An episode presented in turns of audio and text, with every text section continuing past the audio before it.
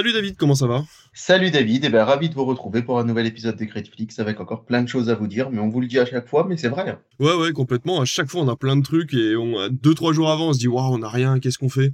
Et puis finalement, en fait, on a toujours plein, plein de trucs à vous dire. Alors cette fois-ci, on est à distance, c'est pour ça que vous avez une petite différence de son peut-être entre moi et David, mais dans tous les cas, ça changera pas la qualité euh, de l'émission et de ses sujets parce qu'on a encore comme on l'a dit en début d'émission, comme tu l'as dit David, plein de choses à vous dire.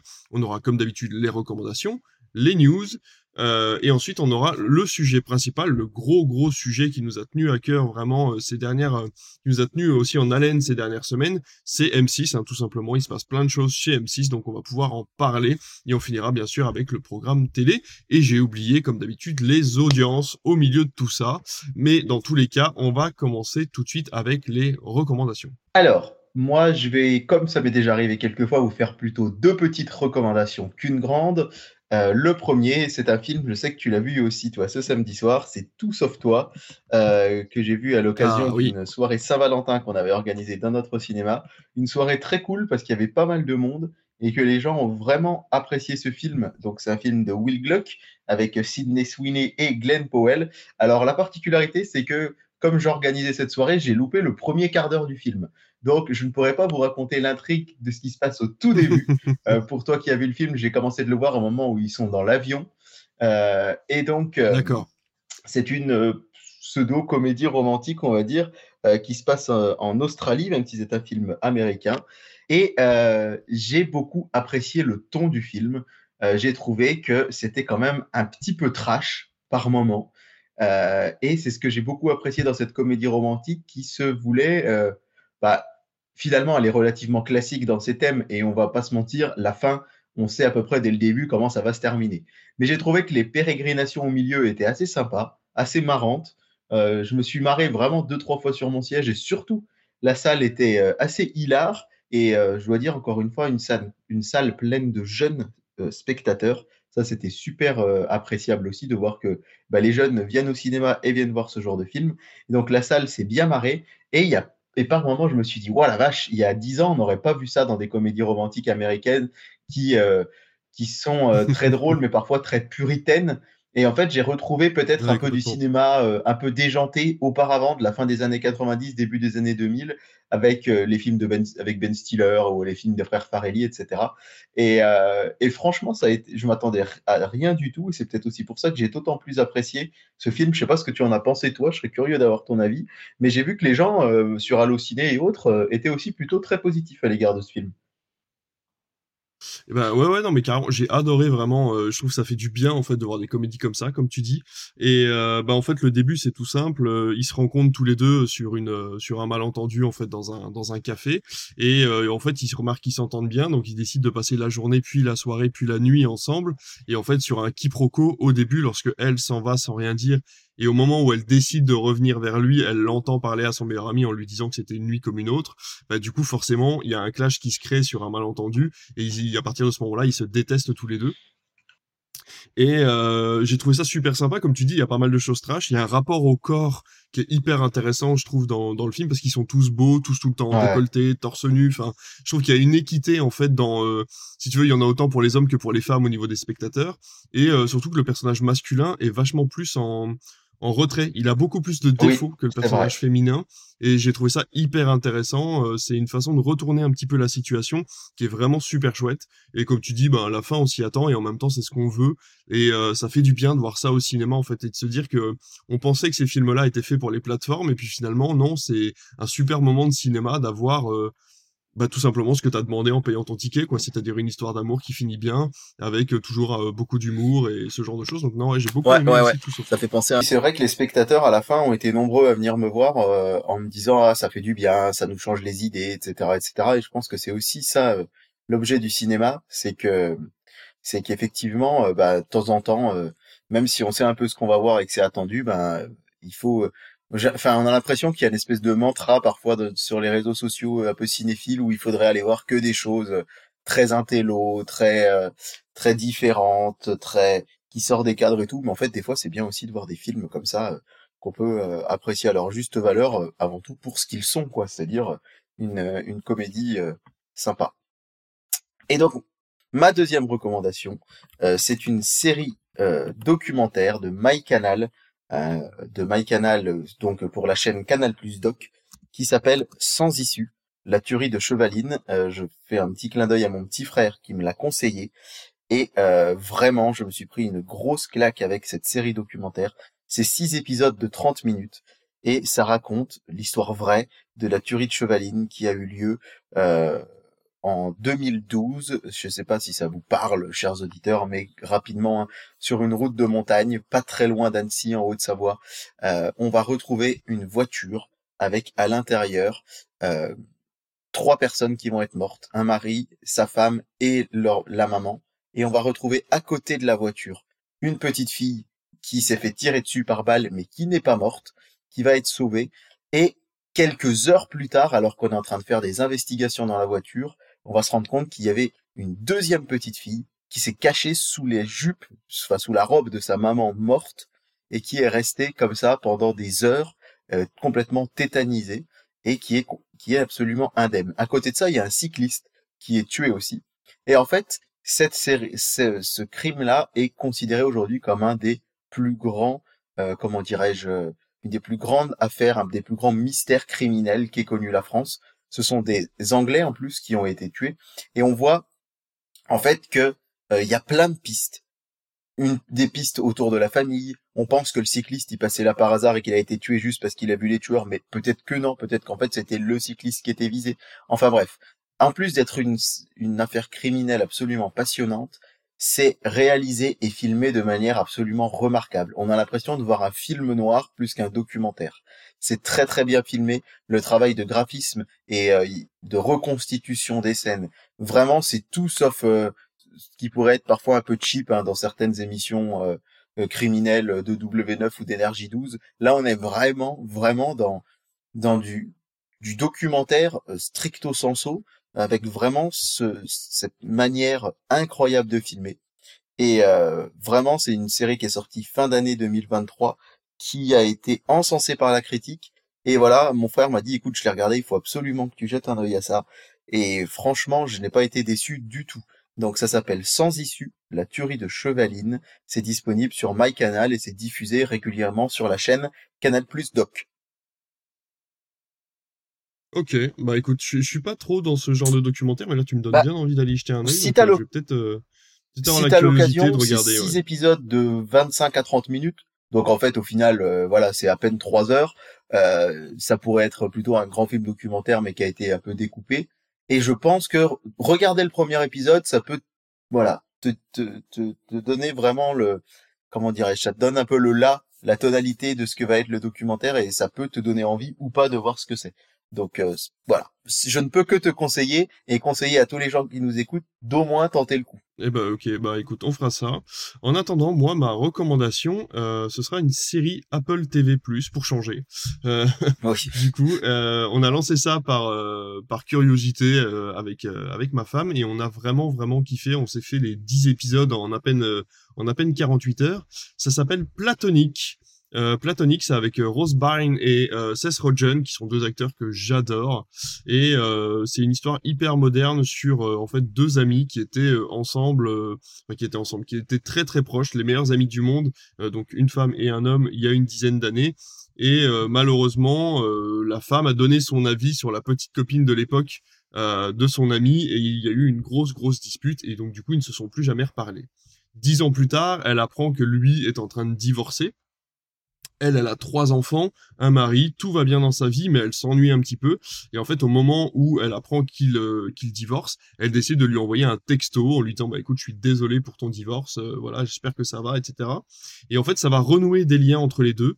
Et en fait, à un moment charnière de leur vie où ne, rien ne va, ils vont euh, ensemble, comment dire, ils vont essayer de tout tout de tout casser ils vont essayer de, vraiment de tout faire exploser pour essayer de retrouver un semblant de stabilité. Et euh, donc voilà, c'est des dialogues qui sont vraiment savoureux, des moments qui sont vraiment très drôles. Euh, ça correspond à notre âge. Alors je pense que réellement ils sont dans la quarantaine, je dirais, euh, tous les deux. Moi j'ai vraiment ressenti cette impression de de trentaine, vraiment crise de la trentaine, crise de la quarantaine, où on sait plus trop où on en est. Est-ce que ça vaut vraiment le coup d'être dans une vie plan-plan, ou est-ce qu'il faudrait justement vivre chaque instant, quitte à vraiment passer pour un vieux con? Donc euh, voilà, c'est vraiment très joli, c'est une très belle histoire. Il y aura à mon avis pas de saison 2 parce que la, saison 1 est assez conclusive. Je vais plutôt considérer que c'est une mini-série. Mais euh, voilà, c'est 10 épisodes de 30 minutes, ça passe très très vite, c'est très drôle, c'est très touchant. Euh, il y a plein plein de choses à l'intérieur, donc je ne peux que vous conseiller ça. Et en plus, Seth Rogen joue le rôle d'un brasseur de bière à Los Angeles, donc rien que pour ça, ça vaut le goût. Ça vaut le coup, d'ailleurs pas le goût, ça vaut le coup d'y jeter un œil.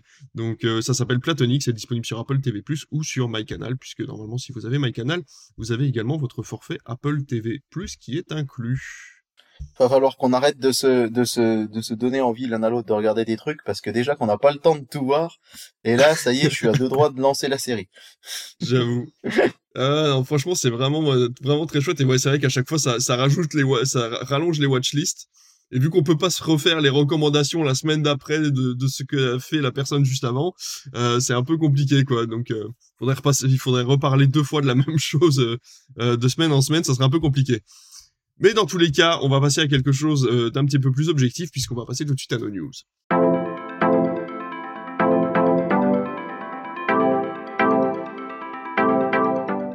Euh, David, tu avais préparé des petites news. Est-ce que tu peux nous en dire une? Et puis comme ça, moi j'enchaînerai et on va en faire une, euh, une sur l'autre en quinconce, dirons-nous, euh, chacun notre tour. Eh bien, allons en quinconce, allons en quinconce. Je vais commencer par, alors évidemment, la grande nouvelle qui a chamboulé le monde des médias la semaine dernière, c'est le départ de Nicolas Taverneau de M6. Mais ça, on y viendra tout à l'heure. Euh, je vais parler de l'autre nouvelle quand même qui a aussi secoué le monde du petit écran. C'est cette décision du Conseil d'État qui a été rendue le 13 février, donc mardi dernier, sur le pluralisme et l'indépendance de l'information, puisque le Conseil d'État a demandé à l'ARCOM de se prononcer à nouveau sur le respect par la chaîne CNews, chaîne du groupe Canal, de ses obligations. Je vous lis mot pour mot ce qui est écrit sur le site conseil-état.fr, donc on ne peut pas être plus proche de ce qui a été dit.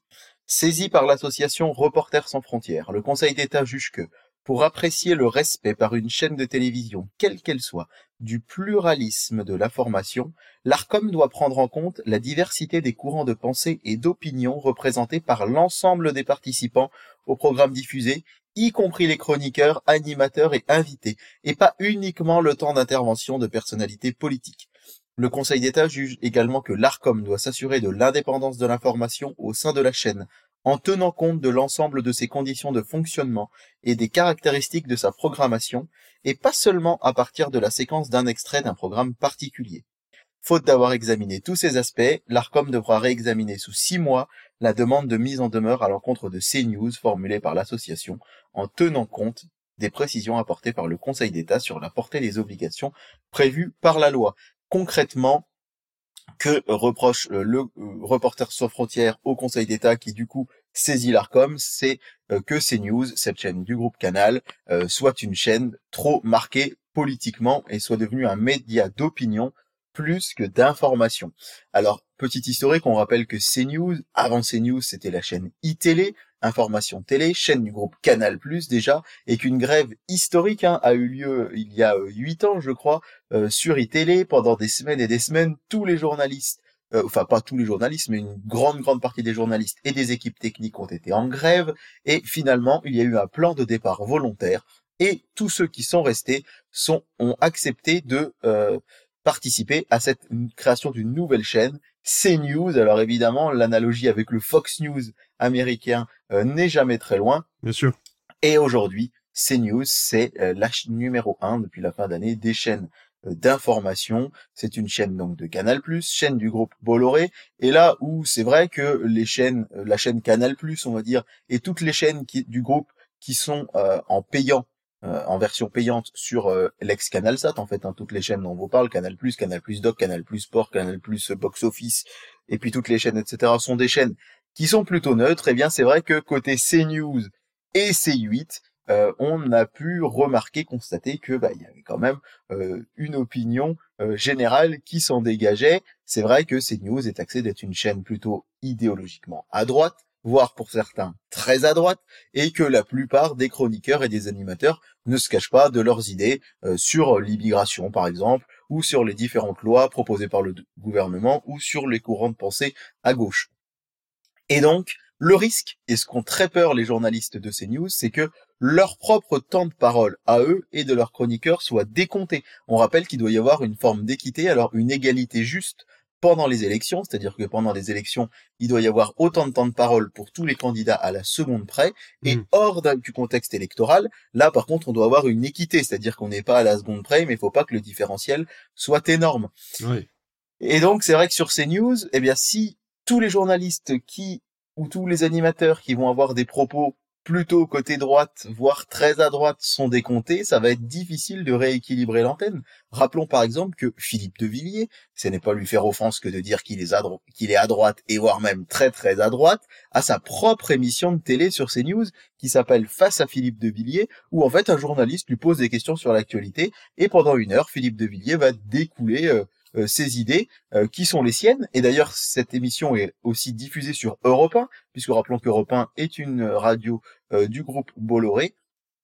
Et que bah voilà, on a aussi le même cas avec cette émission. Alors évidemment, l'argument de ces news, c'est dire, mais oui, mais sur France Inter, sur France Info, sur des médias comme ça, on a beaucoup de pensées de gauche, et il faudrait aussi que ce temps-là soit décompté. C'est vrai que c'est pas faux de se dire que voilà pourquoi euh, on décompterait plus un temps de parole à droite qu'un temps de parole à gauche. En tout cas, ce qui est sûr, c'est que on dit que c'est Vincent Bolloré qui, via ce média CNews, euh, va diffuser ses idées à lui, puisque il est réputé quand même euh, pour être une personne alors effectivement riche, catholique traditionnel, à droite. Mais je pense qu'au-delà de ça, c'est aussi une machine à cash énorme pour le groupe Canal. Ils vont ah bah, sur un terrain où en fait personne n'est actuellement. Et du coup, en allant sur ce terrain-là, eh bien, il touche toute une frange de la population qui a ses idées politiques et qui n'avait pas de médias sur lesquels elle s'exprimait. Et ça se prouve par les chiffres. effectivement, ça se prouve par les chiffres, ça cartonne. Et je pense très sincèrement que si c'est un média très à gauche faisait autant d'audience, Bolloré s'en foutrait pas mal, à mon avis, que ce soit pas ses idées, mais euh, il se dirait, voilà, ça, fait de l'audience, ça marche, et là, bah, force est de constater que ces news, ça marche. Alors effectivement, euh, ça ouvre la porte à tout un tas de débats, quid de la liberté d'expression, ce que l'on peut dire, ne pas dire, à quel moment un journaliste est 100% neutre, c'est vrai que c'est compliqué d'être 100% neutre sur tous les sujets qu'on évoque, et là, ce glissement de ces news vers un média d'opinion, ben voilà, euh, rabat un petit peu les cartes et on va voir ce que ça va donner, d'autant que, rappelons-le, il y a 15 fréquences de la TNT qui doivent être renouvelées très bientôt. Oui. Et le 29 février sont convoqués auprès de l'ARCOM Maxime Sada, le, le président de Canal+, euh, Pascal Pro et Laurence Ferrari, qui sont quand même euh, les deux euh, animateurs, on va dire, principaux de la chaîne CNews. Alors évidemment, il y en a plein, hein, euh, mais euh, c'est vraiment eux qui vont être convoqués. Et pour la chaîne C8, c'est Cyril Hanouna qui va être convoqué, lui aussi, euh, qui va être convoqué lui aussi pour C8 pour le coup. Alors on rappelle que ces fréquences doivent, doivent être renouvelées en 2025, notamment celles de euh, Canal+, et de C8, et de CNews, et aussi de la petite sœur, C-Star, qui elle ne pose pas de problème de, de politique. et donc, euh, voilà, ça va être un sujet assez brûlant. Euh, J'ai essayé de vous présenter ça de la manière la plus objective possible, mais c'est difficile sur ce sujet parce que de, on est on est quand même sur un sujet, hein, comme on le disait, très touchy, qui enflamme énormément le monde des médias en ce moment. Et voilà, affaire à suivre, on verra ce que vont donner les auditions. Et puis euh, par la suite, même ce renouvellement des fréquences, hein, ça pourrait être un séisme. Et je ne parle pas que des chaînes, évidemment, euh, de, du groupe Canal, mais ça pourrait être un séisme. On pourrait se retrouver avec des chaînes de la TNT qui pourraient être amenées à ne pas être renouvelées et donc qui devraient être euh, renouvelées par de nouvelles chaînes. Ça sera peut-être l'occasion pour, pour Xavier Niel de de pouvoir retenter sa chance euh, sur la sur la TNT. Alors oui, il y aura pas M6. Hein. Xavier Niel euh, a annoncé qu'il ne qu'il ne candidaterait à aucune fréquence autre qu'M6. Donc là, M6 est renouvelé. Donc là, ouais, il est vraiment focus sur M6. Il a vraiment un truc. Bah, maintenant que De Taverneau est parti, on en parlera tout à l'heure, mais c'est vrai que c'est c'est bizarre d'avoir cette cette obsession pour cette sixième chaîne de la TNT. Pour rester euh, sur le sur le sur le l'objectivité. Voilà, peut-être dire que tout simplement, euh, on espère que l'Arcom euh, euh, soit totalement objectif là-dessus et effectivement jette un œil à toutes les chaînes de télévision et toutes les radios pour avoir un maximum d'équité de temps de parole sur tous les tous les partis politiques qui puissent qui puissent passer soit à la télé, soit à la radio, effectivement. On va passer sur complètement autre chose puisque je vais vous parler, mais j'ai trois news et ces trois news vont être des petits segments de l'EFM. Si vous ne savez pas ce que c'est que l'EFM, moi non plus je ne savais pas.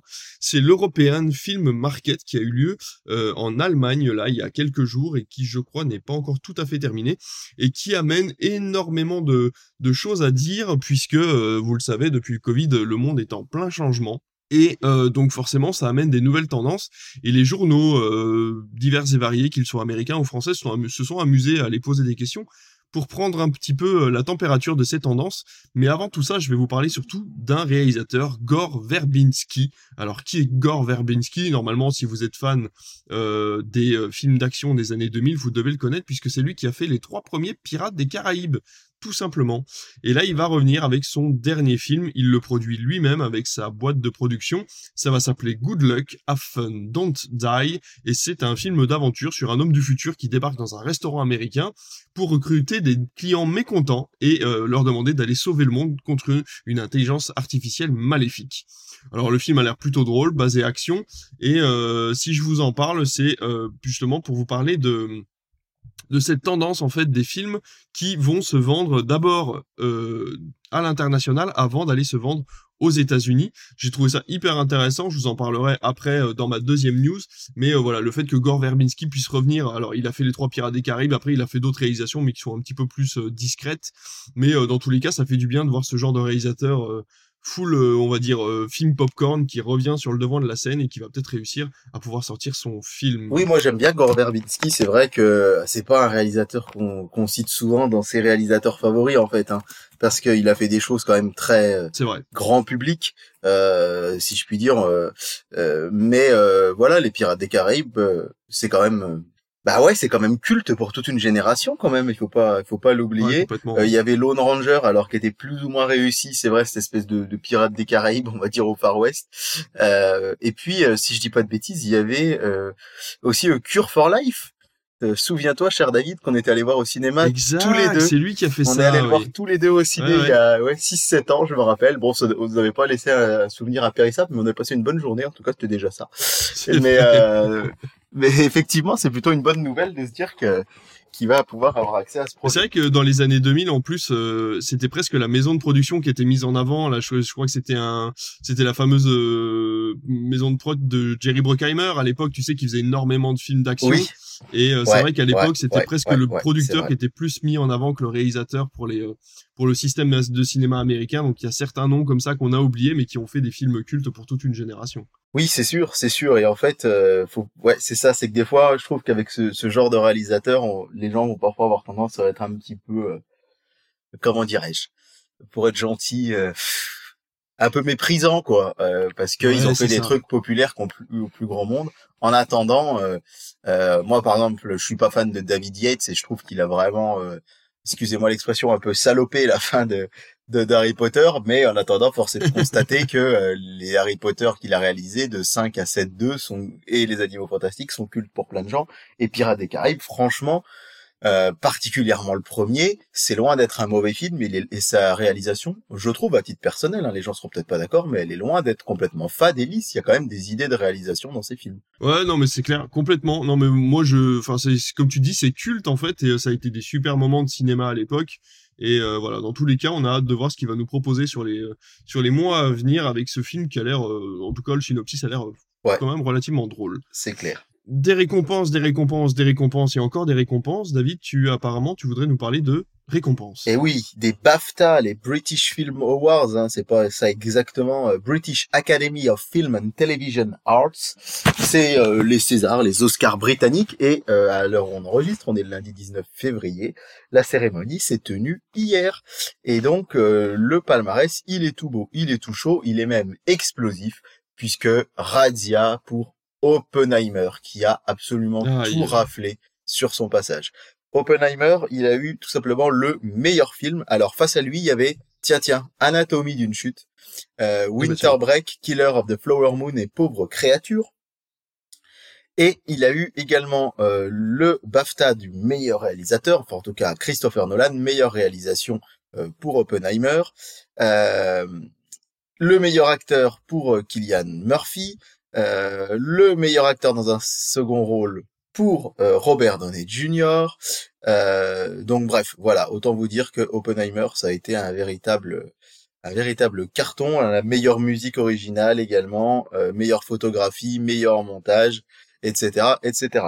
On peut noter quand même, euh, avec certes beaucoup de, récompenses techniques, mais euh, de très bons résultats pour Pauvre Créature également, qui a eu le BAFTA des meilleurs effets spéciaux, le BAFTA des meilleurs maquillages et coiffures, le BAFTA des meilleurs costumes, de, la meilleure production. Euh, pour ce film que nous on n'a pas vu encore, hein, mais qu'on diffuse dans notre cinéma très bientôt. Et euh, j'ai hâte moi de voir ce que ça, ce que ça va ressembler. Euh, en tout cas, ça fait bien envie, je trouve. Ouais, complètement. Mais c'est quand même marrant. C'est la première fois qu'on entend aussi peu parler d'anatomie d'une chute euh, sur une cérémonie de récompense. Mais parce que je te le gardais pour la fin, cher David. Ne t'en fais ah, pas. Il est si doué. et à noter qu'Emma Stone d'ailleurs. Emma Stone est la meilleure actrice pour Pauvre créature. Anatomie d'une chute a été beaucoup nommée, mais n'a eu qu'une récompense. C'est celle du meilleur scénario original face à Barbie, Winter Break, Maestro et Past Lives. Mais bon voilà, il a eu un seul prix, mais il en a quand même eu un. Et à noter que on est quand même chez les Anglais et que le meilleur film britannique, c'est La Zone d'intérêt, qui a obtenu euh, ce titre. Euh, alors face à elle, il y avait euh, le fameux Napoléon quand même de Ridley Scott qui était nommé. Il y avait Wonka aussi. On n'oublie pas que c'est un film anglais et puis plein d'autres films, un style Stalberg, The Old Oak, ou là aussi encore ce pauvre créature. Bref, vous l'aurez compris, Oppenheimer qui a tout cartonné sur son passage. On a aussi Winter Break qui a eu quelques prix, mais c'est vraiment vraiment une cérémonie qui a mis en avant le film euh, de Christopher Nolan. Et enfin, pour terminer, je vous dirais que le meilleur film d'animation a été attribué au garçon et le héros de Miyazaki. C'était presque euh, prévisible sur le, sur le film d'animation. Alors, ça fait pas des années que moi je suis les, les cérémonies de récompense. Est-ce qu'on a toujours eu cette tendance d'avoir euh, quatre, euh, trois, quatre films qui se bataillent à chaque fois pour toutes les récompenses? Ou d'habitude il y a un peu plus de variété? Parce que là j'ai l'impression quand même ça se bataille entre Barbie, Oppenheimer, Anatomie d'une chute, mais que ça, il y a quand même très très peu de, de variations et de, de variantes dans toutes ces cérémonies, quoi. C'est vrai que c'est toujours un peu comme ça en fait. C'est marrant de voir qu'on a ce côté, euh, comment dirais-je, on, on, a l'impression qu'il y a vraiment deux trois films qui se battent en duel. Alors là, c'est vrai qu'en ce moment, c'est vraiment Oppenheimer, Anatomie d'une chute, euh, la zone d'intérêt, pauvre créature, etc., etc. Euh, mais en tout cas, euh, c'est vrai qu'on a, enfin, je suis assez d'accord avec toi. On a souvent ça. Il y a des fois où vraiment on a un film qui va avoir une hégémonie énorme et qui va vraiment tout rafler sur son passage. Et là, c'est vrai que euh, euh ben, j'ai vraiment très très hâte de voir le palmarès des Oscars et de voir si Anatomie d'une chute euh, va avoir un retour parce que franchement, enfin, je, je, je, le redis tout le temps, hein, mais le fait que le gouvernement se soit dit, oh non, ça vaut pas le coup de l'envoyer aux Oscars, on va envoyer La Passion de Dodin Bouffant, et qu'en fait, il se retrouve nommé partout, c'est quand même un, sacré pied de nez, je trouve. Ouais, c'est clair. On a hâte de voir ce que ça peut donner, franchement, parce que ça peut être une belle réussite pour, euh, bah, pour le cinéma français, pour une réalisatrice aussi, parce qu'il faut pas l'oublier, c'est quand même euh, une réalisatrice qui a fait Anatomie d'une chute, et euh, la consécration est totale pour une femme, et ça fait des années qu'on le demande, et ça fait du bien de voir que on, met enfin une, femme sur le devant de la scène. Et puis petit parallèle, c'est vrai que avec ma, news tout à l'heure sur CNews, etc., etc.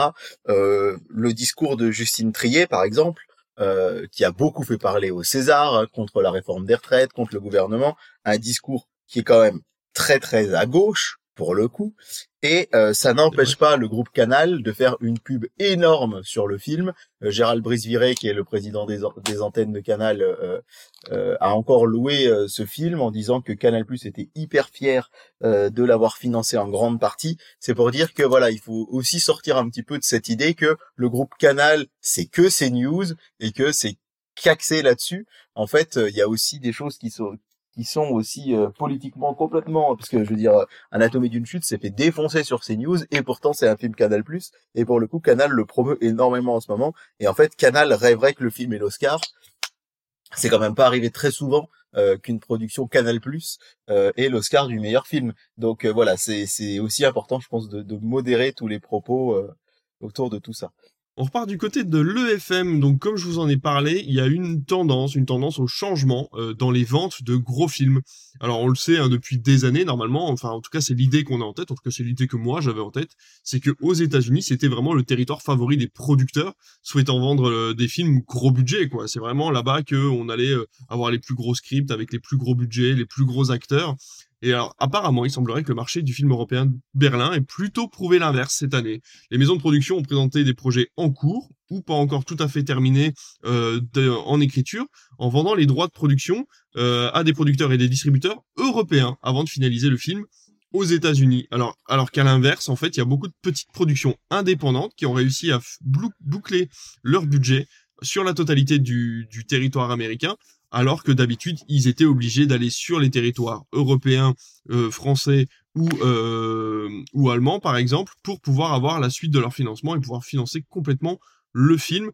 Alors évidemment, ça c'est à cause des grèves, hein, principalement les grèves qui ont, qui ont eu lieu euh, l'année dernière et qui ont créé des trous en fait dans les caisses et aussi dans les calendriers. Et donc en fait, les, les grosses productions maintenant, enfin les gros producteurs plutôt, ont une crainte envers les projets qui sont trop gros et qui pourraient faire perdre de l'argent. Surtout qu'il y a toujours l'ombre d'une nouvelle grève euh, aux États-Unis qui plane euh, sur les studios. Il y a par exemple le projet de, de Killian Murphy, euh, produit par Matt Damon et par Ben Affleck, qui a d'abord été vendu sur le marché international et qui par exemple ne s'est pas encore vendu sur le territoire américain, que ça soit au cinéma et sur les plateformes. Alors je trouve cette tendance hyper intéressante. Encore une fois, et ça marche avec la tendance dont on parlait il y a quelques semaines sur la lassitude par exemple des films de super-héros, en fait, le public américain, même le public international en général, en a peut-être marre finalement de ces films à gros budget. Ouais, c'était un vaste sujet. Et puis au-delà de ça, euh, en t'écoutant, ça m'a rappelé aussi qu'en fait, il y a des films, et parce que je pense évidemment à Bad Girl, des films prêts, des films finis, et qui ne sortiront peut-être aussi jamais parce qu'ils ne trouvent pas preneur. Et ça, c'est incroyable. Hein. Il y a cette histoire du film sur le coyote euh, des Looney Tunes qui devait sortir. Acme vs Coyote. Acme vs Coyote, qui au final euh, euh, a été produit par Warner. Warner a décidé de pas le vendre. Netflix, Amazon et Apple ont fait des offres. Apparemment, l'offre de Netflix, en plus, elle était très importante. Mais selon les studios, c'était non. Les projections, il y avait des pré-projections de, de tests, ont été excellentissimes. Les gens ont adoré le film et en fait il sortira jamais. Et c'est vrai qu'en fait on se dit que euh, avec euh, ta news et puis je mets je mets ça en exergue un petit peu à côté mais en fait on se rend compte qu'on est loin des canaux traditionnels qui existaient jusqu'à il y a encore une dizaine d'années où bon bah un film sort euh, il, passe au cinéma, il est diffusé à la télé, il sort en DVD, enfin voilà quoi.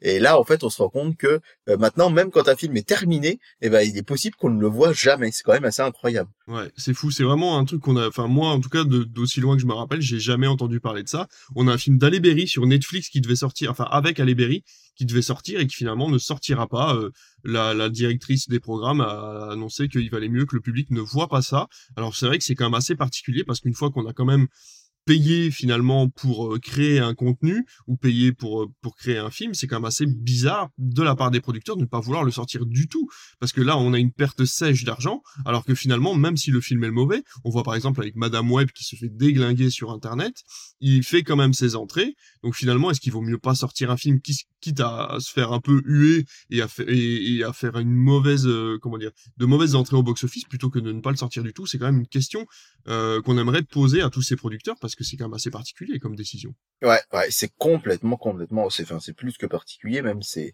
c'est assez hallucinant et je suis pas sûr du coup qu'on aille vraiment vers le mieux du coup quand on se dit tout ça parce que, euh, enfin, je sais pas, c'est vraiment euh, la, la porte ouverte à toutes les fenêtres comme on dit, c'est se dire que, euh, ouais, le, le schéma de vie d'un film, c'est devenu complètement aléatoire. C'est ça. Et on pourrait avoir le débat de savoir à quel moment le film appartient au public. Est-ce que c'est le moment où il sort au cinéma? Est-ce que c'est le moment où on a décidé de le produire? Est-ce que c'est le moment où il est en production et que il commence à faire parler de lui? On pense aussi aux équipes, les équipes qui ont travaillé sur le film et qui ne pourront jamais montrer leur travail. C'est quand même vraiment des problématiques euh, dont il faudrait parler pendant plusieurs minutes voire plusieurs heures parce que euh, c'est c'est empêcher le public euh, d'avoir le droit en fait de ne pas aimer un film. C'est assez. on a l'impression d'être pris en tenaille en fait et de, on nous empêche d'avoir accès à une certaine forme de culture et je trouve ça assez embêtant comme décision. C'est clair, c'est clair, je, te rejoins tout à fait et c'est vrai que c'est presque, ça pourrait presque être un, sujet principal cette news tellement il y aurait de choses à dire autour de tout ça.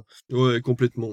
Euh, je sais pas si tu as une autre news toi David. Non, vas-y, je te laisse te clôturer. Ma dernière news donc concerne encore une fois le FM et euh, c'est une autre tendance euh, qui euh, a été remarquée là-bas, c'est que certains vendeurs de films ont repéré des tendances sur les films achetés par les plateformes.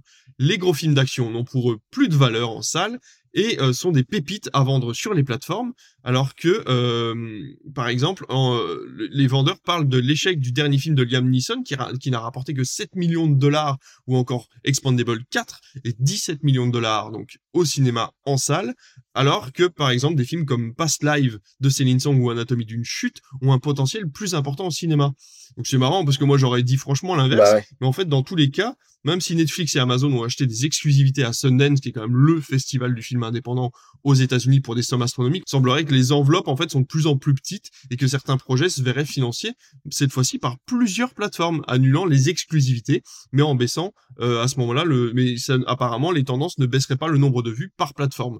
Donc ce serait euh, donc un lissage en fait du paysage euh, pour qu'on puisse avoir plusieurs films hein, sur plusieurs enfin un film sur plusieurs plateformes différentes et euh, apparemment ça ne baisserait pas le nombre de visionnages par plateforme. Ça paraît plutôt intéressant en fait comme tendance, c'est-à-dire que maintenant en fait plusieurs plateformes vont se mettre sur un projet, vont acheter un même projet et ce projet va se retrouver sur plusieurs plateformes en même temps, pas forcément à la même date de sortie, mais on le voit en France déjà avec les chaînes de télévision qui participent au financement avec les plateformes de certaines séries. On l'a vu avec euh, Cœur Noir euh, ou encore avec Vortex où Netflix a participé. Ça a été d'abord diffusé sur euh, sur France Télévisions et ensuite c'est disponible sur la plateforme Netflix et inversement par exemple Les Gouttes de Dieu qui est disponible en ce moment sur Apple TV et qui sera dans l'année 2024 diffusé sur les chaînes de France Télévisions. Donc je trouve ça hyper intéressant de voir que finalement nous quand les plateformes sont sorties on s'est dit bah tous les films un peu indépendants un peu on va dire principalement avec des dialogues, vont être plutôt sur les plateformes et on ne verra plus que des films d'action au cinéma. Et en fait, c'est l'inverse. Les gens ne vont plus voir de films d'action au cinéma, ils préfèrent le regarder sur leur télévision. Par contre, on va dire que la catégorie attention, hein, je n'essaye pas de, de, de, créer des, des, des, problèmes, mais on va dire la catégorie plutôt cinéphile va vouloir continuer à aller au cinéma pour voir des films un petit peu plus euh, artistiques, entre guillemets, comme Pass Live ou justement Anatomie d'une chute. Donc euh, voilà, c'est une news qui est super intéressante et je trouve ça marrant de voir que ben, finalement le, le marché s'adapte depuis le Covid et depuis les grèves euh, ben, assez rapidement. Quoi. Oui, c'est sûr. Et puis en fait, il y a aussi ce, ce, partenariat entre les plateformes, comme tu le disais. En fait, ça fait longtemps qu'on en parle sur Netflix, mais vous verrez qu'on va y arriver tout doucement. Hein. On disait qu'il y a de plus en plus de plateformes, que les gens ne s'abonnent pas à tout et que petit à petit, bah en fait, euh, on risque d'avoir peut-être un contenu, d'avoir un contenu qui va être de plus en plus proche d'une plateforme à l'autre, parce que les gens vont pas avoir euh, le choix que de, bah s'ils veulent arriver à, à continuer à financer ces projets, bah de, de s'allier un petit peu en fait. Et du coup, je trouve ça aussi hyper intéressant à ce niveau-là, c'est de se dire, bah, quel va être, quel va être l'avenir des plateformes dans quelques années? Est-ce qu'on en aura toujours autant? Est-ce qu'elles vont toujours continuer à produire des exclusivités? Après, euh, voilà, c'est vrai que pour concernant les films d'action, euh, bah effectivement les films avec Liam Neeson au bout d'un moment on se rend compte que c'est un peu toujours la même chose plus ou moins et je pense que les gens s'en rendent compte également. Par contre sur des gros films style euh, évidemment Mission Impossible style euh, Fast and Furious etc etc je pense que ceux-là ils ont encore un bel avenir en salle. Mais bon c'est c'est un sujet qui qui, je pense, va ne faire que grossir au fil des années. Bah, D'ailleurs, je serais curieux, donc euh, si vous avez la possibilité de nous mettre un commentaire sur YouTube ou, euh, ou sur votre plateforme de podcast, de nous dire euh, si vous, préférez aller voir les films d'action au cinéma ou si vous préférez plutôt aller voir des films un peu plus calmes, un peu plus parlants au ciné, et inversement, ce que vous regardez sur les plateformes, en fait, ce qui vous intéresse le plus d'une d'une bah, d'une plateforme ou d'une activité à une autre, cinéma ou plateforme, ce que vous préférez regarder sur l'un ou sur l'autre. Moi, je sais que je vais voir un peu de tout en fonction de ce que j'ai envie de voir, et euh, c'est vrai qu'il n'y a pas vraiment, j'ai pas l'impression d'avoir une, une tendance particulière à ce niveau-là. Bah, c'est vrai que moi, je me souviens que euh, avant de fréquenter euh, très régulièrement les salles de cinéma comme je le fais maintenant, souvent quand je voyais un film passer le dimanche soir sur TF1, je me rappelle de films style bah, Die les choses comme ça. Je me disais, oh la vache, je l'ai vraiment loupé au cinéma celui-là, c'est dommage. Et au début, j'aimais beaucoup aller voir ça parce qu'en fait, c'est quand même super impressionnant un film d'action au cinéma, je trouve. Mais maintenant, c'est vrai que aussi, je pense, les super-héros, Marvel, etc., etc., ça a un peu banalisé le fait qu'il y ait des grands accidents de voiture, des monstres qui sortent, etc., etc. Ouais, du coup, je suis euh, un peu moins enthousiaste, mais je vais quand même en voir de temps en temps et, et c'est quand même cool, quoi. Donc euh, bon, euh, je pense que tous les styles de cinéma, moi à mon avis, ont leur place, euh, ont leur place en salle et c'est important. J'ai regardé une vidéo ce matin que je vous conseille sur YouTube qui s'appelle Pourquoi les films Netflix sont-ils nuls? de Adam Bros. Et euh, en fait, il a euh, fait une étude vraiment avec euh, voilà avec des articles. S'il n'arrive pas à sourcer, il dit bien que c'est son avis à lui, mais que ça ressemble quand même à une tendance assez générale. Mais voilà, il explique pourquoi on a l'impression que les films sur Netflix ou sur les plateformes en général, pourquoi ces films-là ont toujours l'air nuls, et pourquoi ils offrent énormément de choses au moment du trailer, et qu'en fait, quand on regarde le film, on le trouve pas si ouf que ça.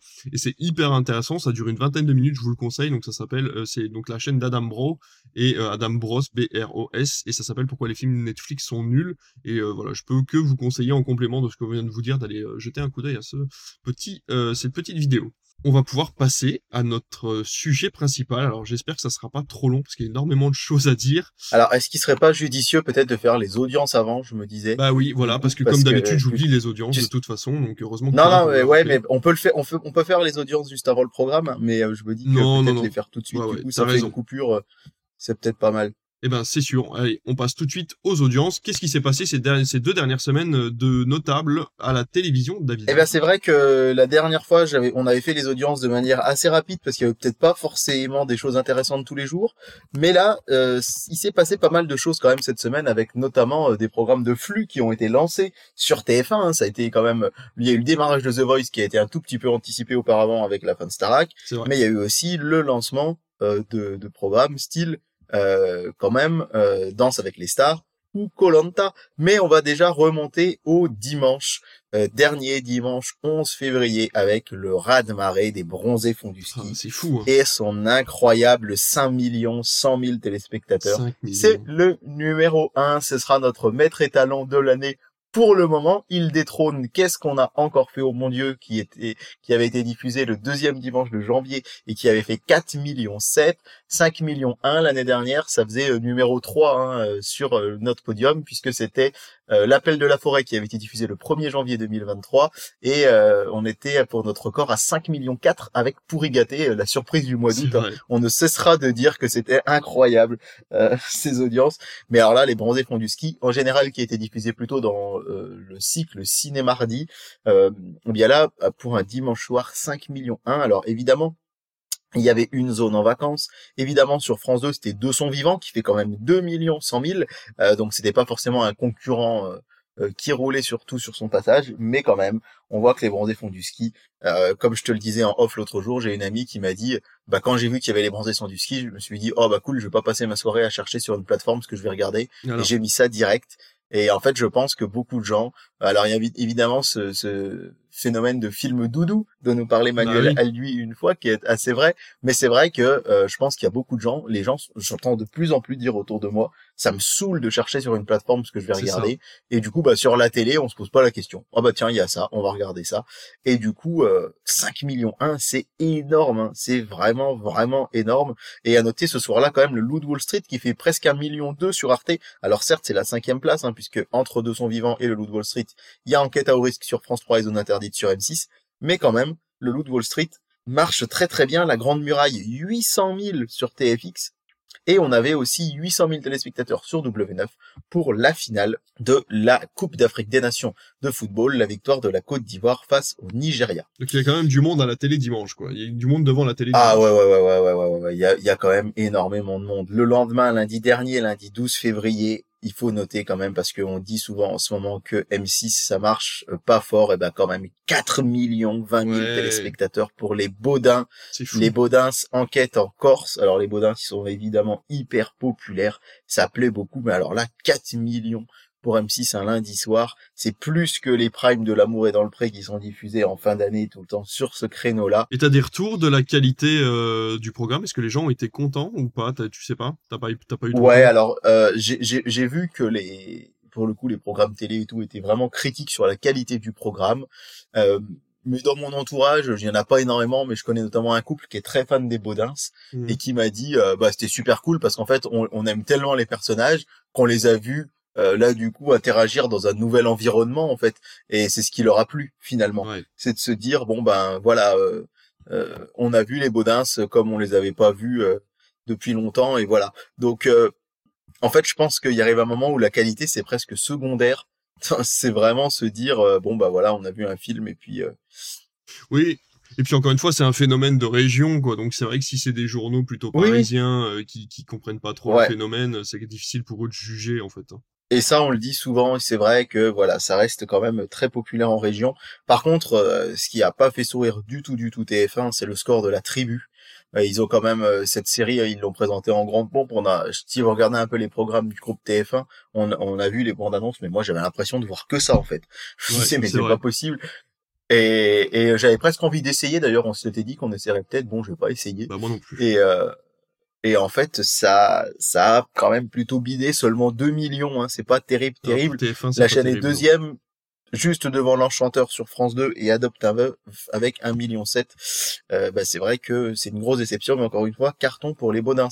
Euh, J'ai oublié de vous dire, par contre, alors je remonte un peu dans le temps, je voulais vous donner aussi les audiences du vendredi d'avant, le vendredi 9, pour vous dire quand même que il y avait plusieurs événements, mais c'est pas un événement qu'a gagné, c'est Cassandre sur France 3, 3 millions 3, mais il y avait plusieurs événements, il y avait le grand concours, les 20 ans, euh, le grand concours, cette émission culte de TF1. On oublie de dire que le grand concours, à l'origine, c'était une émission pour des enfants. C'est des enfants Oui, qui participaient vrai. au grand concours.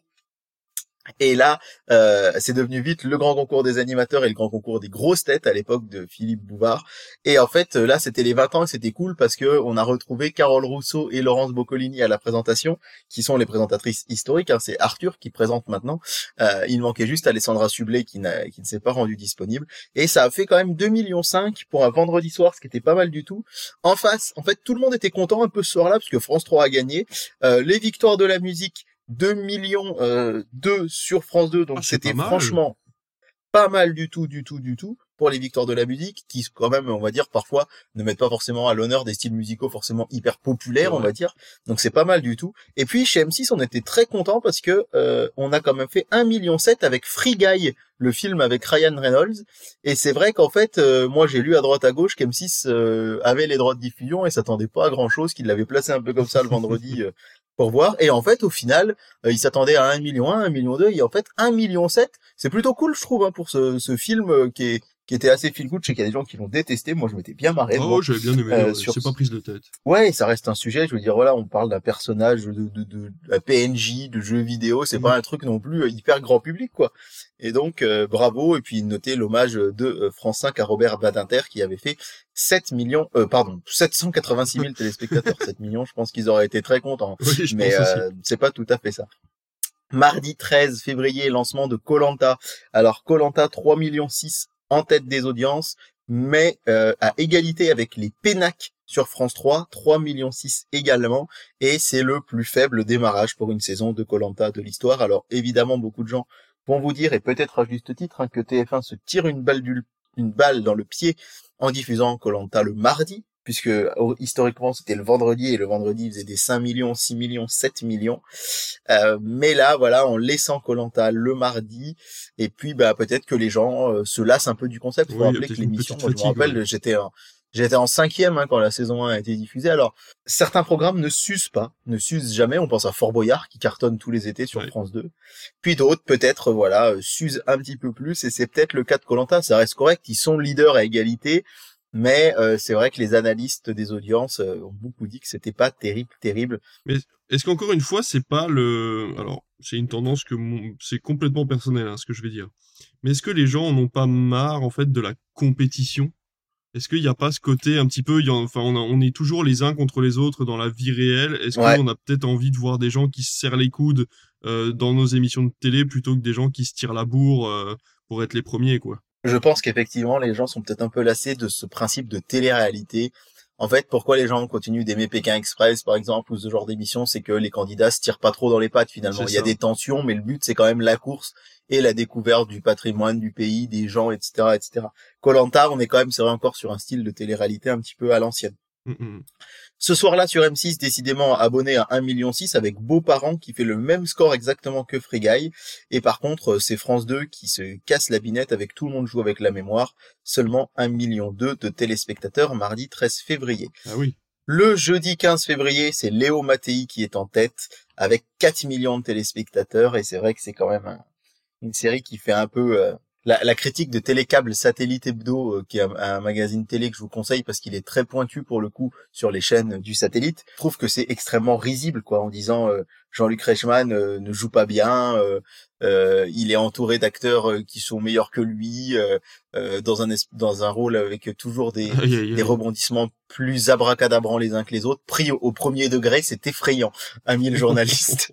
et, et, et, pour le coup, ça cartonne. Hein. Quand même 4 millions de téléspectateurs, 20% euh, de part d'audience, donc euh, gros score. Et donc euh, TF1 a aucune raison d'arrêter cette série, à mon avis, qui cartonne.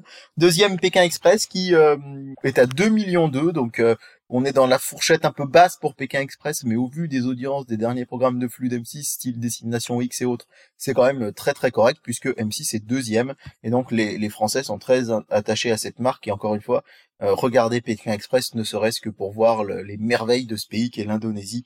Euh, ça donne très très très envie d'aller le visiter. Vendredi soir, c'était le lancement de Danse avec les stars et c'était un peu le carton inattendu avec ses 4 millions de téléspectateurs. J'ai regardé. Euh, et alors, dis-nous tout. Eh ben, écoute, c'est pas mal. En fait, euh, Océane est une grande fan de la première heure de Danse avec les stars. Et euh, moi, je, alors moi la danse, euh, voilà, ça me, ça enfin, voilà, moi à part Just Dance sur la Switch, j'ai pas, j'ai pas beaucoup de références, mais on a les mêmes.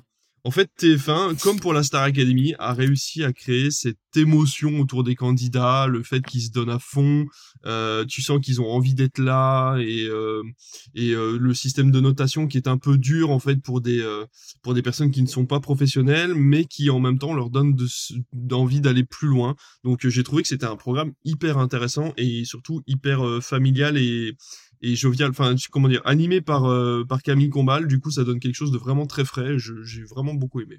Bah c'est pareil, hein, les les gens ont été hyper positifs avec euh, cette avec ce programme.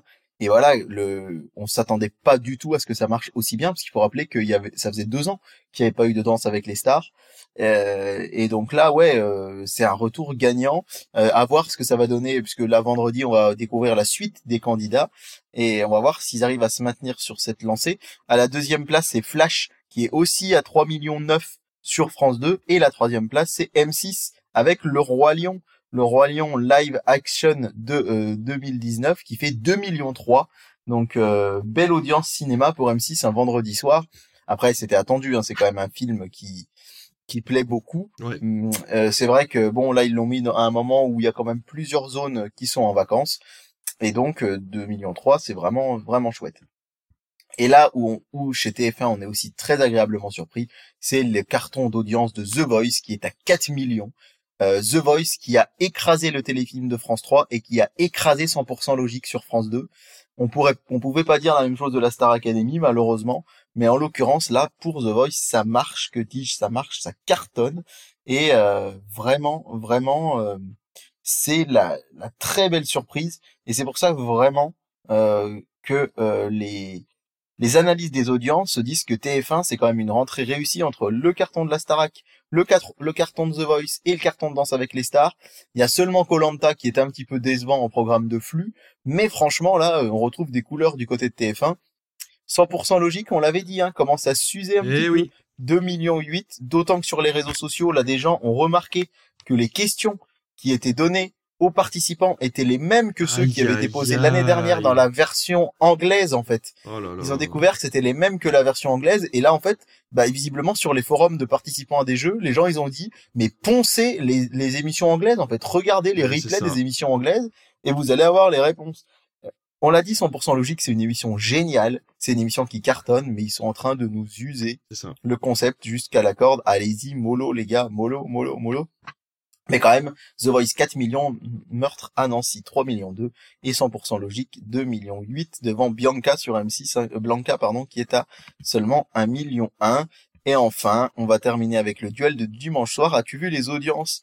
D'hier soir, cher David Non, non, non, non, je me suis caché ça. À ton avis, Shang-Chi ou Au nom de la Terre en tête? J'espère Shang-Chi parce que j'étais devant hier soir, mais ça m'étonnerait. Eh bien, David, tu fais partie des leaders hein, puisque ah. Shang-Chi a fait un très bon score. Euh, c'est un très bon score pour un film Marvel puisqu'on est à plus de 3 millions 2 euh, pour Shang-Chi et la légende des 10 anneaux. C'était un film inédit. Première diffusion à la télé. Alors certes, c'est pas les 5 millions des bronzés, mais ça permet à TF1 d'être largement leader de la soirée. Deuxième place, Association criminelle, euh, 2 millions 6, c'était sur France 3, et Au nom de la Terre n'est que troisième avec 2 millions 2, puis Capital 1 million 6, et Chocolat sur Arte 1 million 100. Ah. Depuis que Arte a lancé cette case du dimanche soir peut-être un tout petit peu plus populaire, on va dire, eh bien euh, ça marche et ça marche même très fort. Mais euh, très très beau score de Shang-Chi, j'ai vu sur les réseaux en plus que tu as apprécié le fait de pouvoir le revoir. Ouais, complètement. En plus, je l'ai montré à mon fils euh, du coup qui est bah c'était quasiment son premier Marvel en fait. Et euh, je trouve ça vraiment chouette parce que ben il a pas eu besoin d'en avoir vu d'autres, c'est un film qui est complètement indépendant du reste et il y a une jolie morale, il y a du kung-fu à l'intérieur donc lui il était au taquet en mode ninja et tout ça. Et voilà, donc bah, je l'ai dit sur Twitter mais moi je trouve que le film est, est vraiment bien le, le revisionnage que j'ai eu hier soir m'a vraiment montré que bah, finalement Marvel ça pouvait être ça aussi quoi. Des films qui étaient indépendants les uns des autres et que ça marchait aussi très bien comme ça quoi. Je sais que toi tu l'as moins apprécié mais euh, voilà. Et en tout cas sur les sur les sur les réseaux il y a pas mal de gens qui m'ont suivi sur mon raisonnement. Ouais en tout cas euh, c'est un c'est vraiment un beau score. Et puis bah tu vois comme tu le dis tu l'aurais sans doute pas montré à ton fils je pense s'il avait eu école le lendemain quoi. Mmh. donc euh, c'est clairement une très bonne idée d'avoir diffusé euh, ça pendant pendant les vacances. Et euh, donc euh, je termine avec deux petites news audience pour dire que ça continue de bien se passer pour Bonjour, qui tourne toujours autour de 270, 290 000, 300 000 téléspectateurs. on rappelle que l'objectif de TF1 c'est à l'été 2025 d'être à 10% de part de marché, et là ils se maintiennent aux alentours de 8,5, 9, donc c'est plutôt bon signe et il talonne quand même d'assez près ces news. Hein, donc euh, ça pourrait, ça pourrait, on pourrait arriver à cet objectif. Il y a beaucoup de gens qui enterraient euh, la matinale de TF1 et elle continue de bien marcher. Et deuxième petite news, c'est le changement de jour pour Camille et Images qui était diffusé le jeudi soir sur TF1 qui va passer au mardi. Euh, puisque pour des raisons d'agenda officiellement, hein, euh, Camille Combal ayant du mal à pouvoir euh, aura sans doute du mal à pouvoir enregistrer pour le jeudi. Donc ça passerait au mardi. Euh, point de vue audience, euh, ça reste supérieur à ce qui se faisait auparavant avec les rediffusions de New York, euh, Unité spéciale et autres séries. Mais c'était pas non plus un carton incroyable parce que ça coûte beaucoup plus cher que ces séries à diffuser.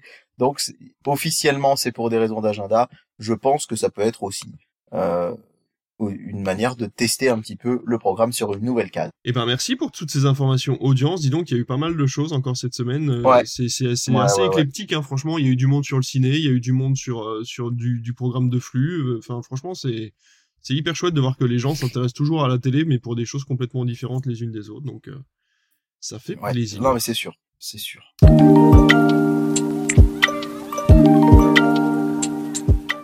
On va pouvoir passer à notre sujet principal cette fois-ci et on va vous parler de tout ce qui s'est passé ces derniers temps sur M6.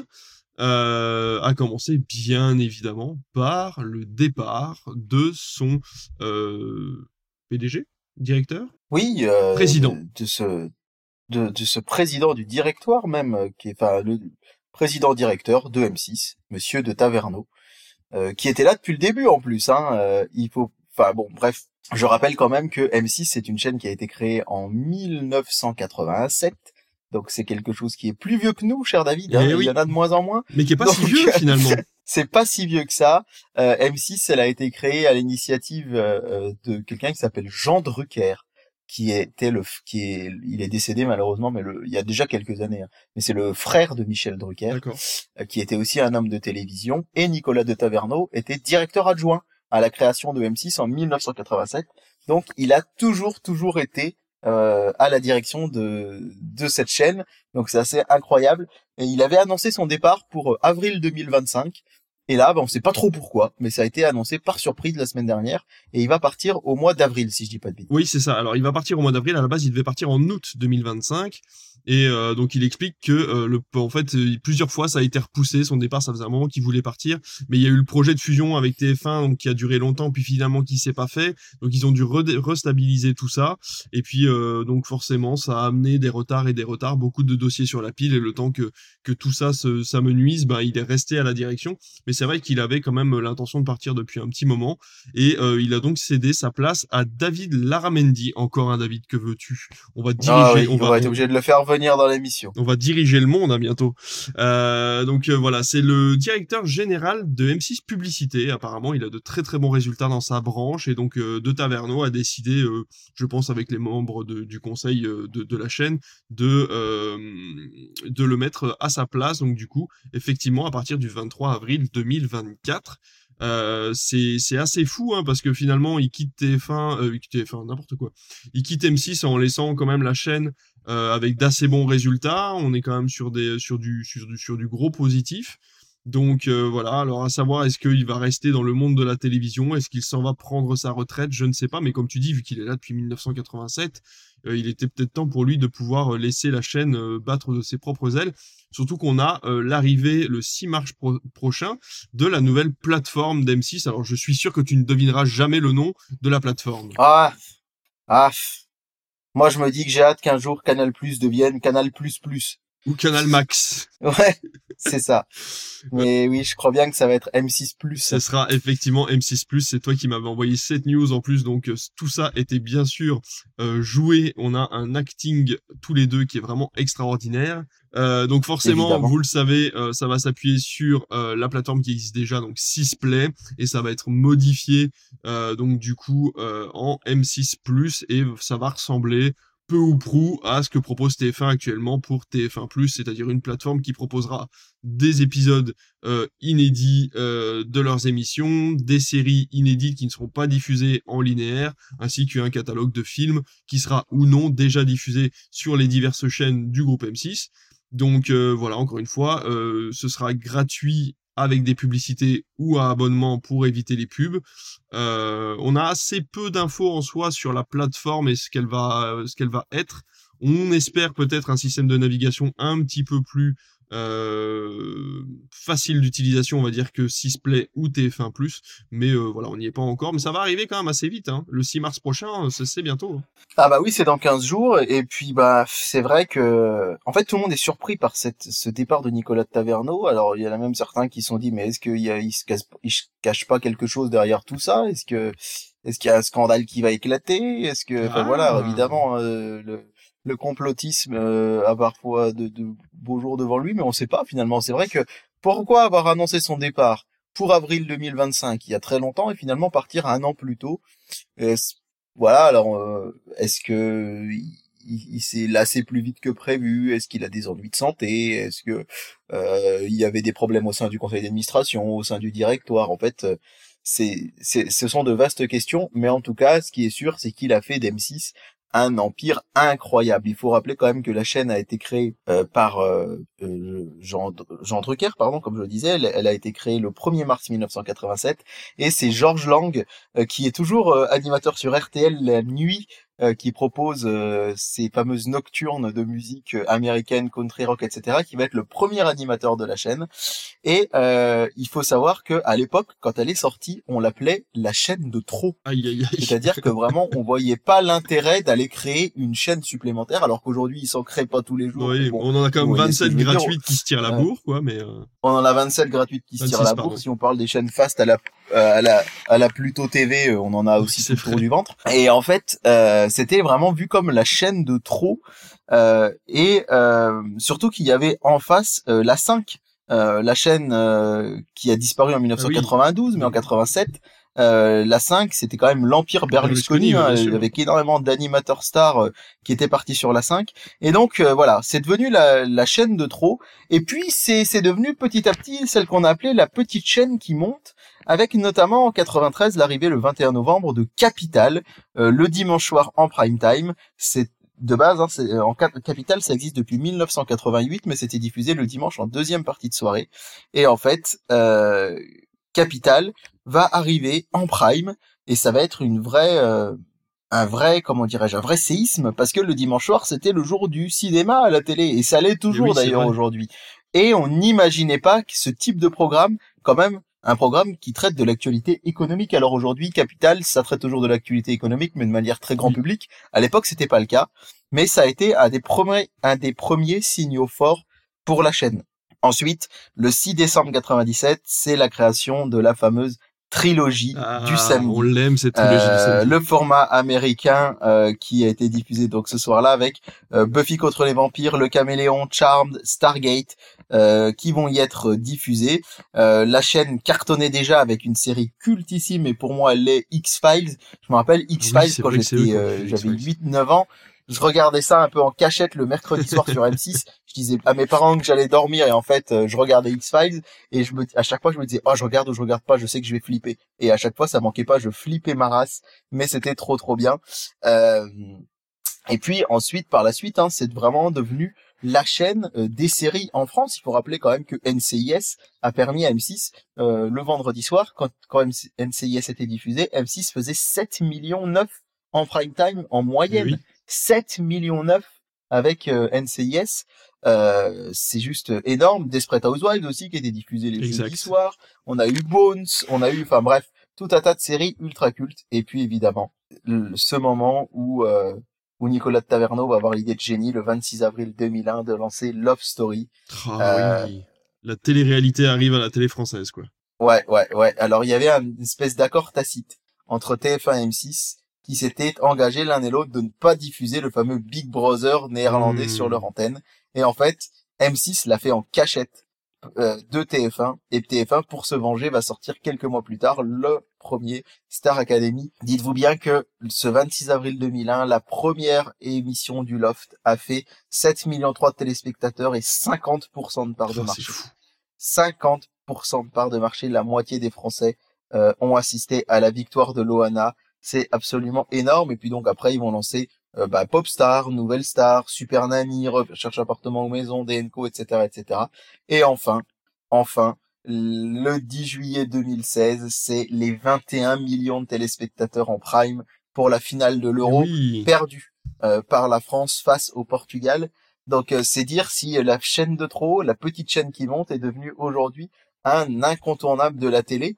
Parce qu'il faut rappeler que M6, c'est évidemment M6, mais à l'initiative de son président Nicolas Taverneau. Euh, alors déjà, la chaîne est entrée en bourse hein, en, en septembre 1994, mais euh, c'est un immense vivier de chaînes télé, puisque sur la TNT gratuite, c'est aussi W9, c'est aussi Sister, et on oublie parfois que c'est aussi Gulli Mais oui. mais c'est aussi sur euh, les chaînes payantes séparées premières, c'est Eva, c'est M6 Musique, et depuis 2019, ils ont racheté toutes les chaînes du groupe Lagardère, donc c'est aussi donc Gulli qui est de cette chaîne du groupe Lagardère, mais également Canal J, RFM TV, MCM, MCM Top, euh, c'est un empire euh, télévisuel énorme et à la radio c'est RTL, RTL2 et Fun Radio. Donc euh, M6 c'est un véritable empire de la télévision, de la radio et des médias et euh, qui aujourd'hui est absolument incontournable sur le marché. Euh, alors euh, j'aimerais aussi rendre hommage à quelques chaînes de télé disparues du groupe, hein, Fun TV, euh, la version Fun Radio qui a disparu en, en, en décembre 2008, M6 Musique Rock, Black et Club qui n'existe plus. Il y avait Girondin TV parce qu'il faut rappeler qu'M6 est, pro- est- est- est, euh, a été euh, acteur principal euh, de euh, l'équipe de foot des Girondins de Bordeaux et puis de la cultissime, on a tendance à l'oublier, TF6. Je sais pas si tu te rappelles oh de oui. TF6 Si, si, je me rappelle. de TF6. TF6. c'était 50% TF1, 50% M6. C'était quand même une idée de génie de se dire les deux rivaux qui ne pouvaient pas se voir ont créé ensemble en décembre 2000 cette chaîne euh, qui a disparu en 2014. En fait, c'était vraiment une des, des chaînes fer de lance de TPS à l'époque. Euh, et puis bah M6 aujourd'hui c'est aussi euh, Sisplay, c'est aussi la plateforme Gullimax, c'est le groupe de, de distribution au cinéma SND. Il faut pas l'oublier ça aussi hein.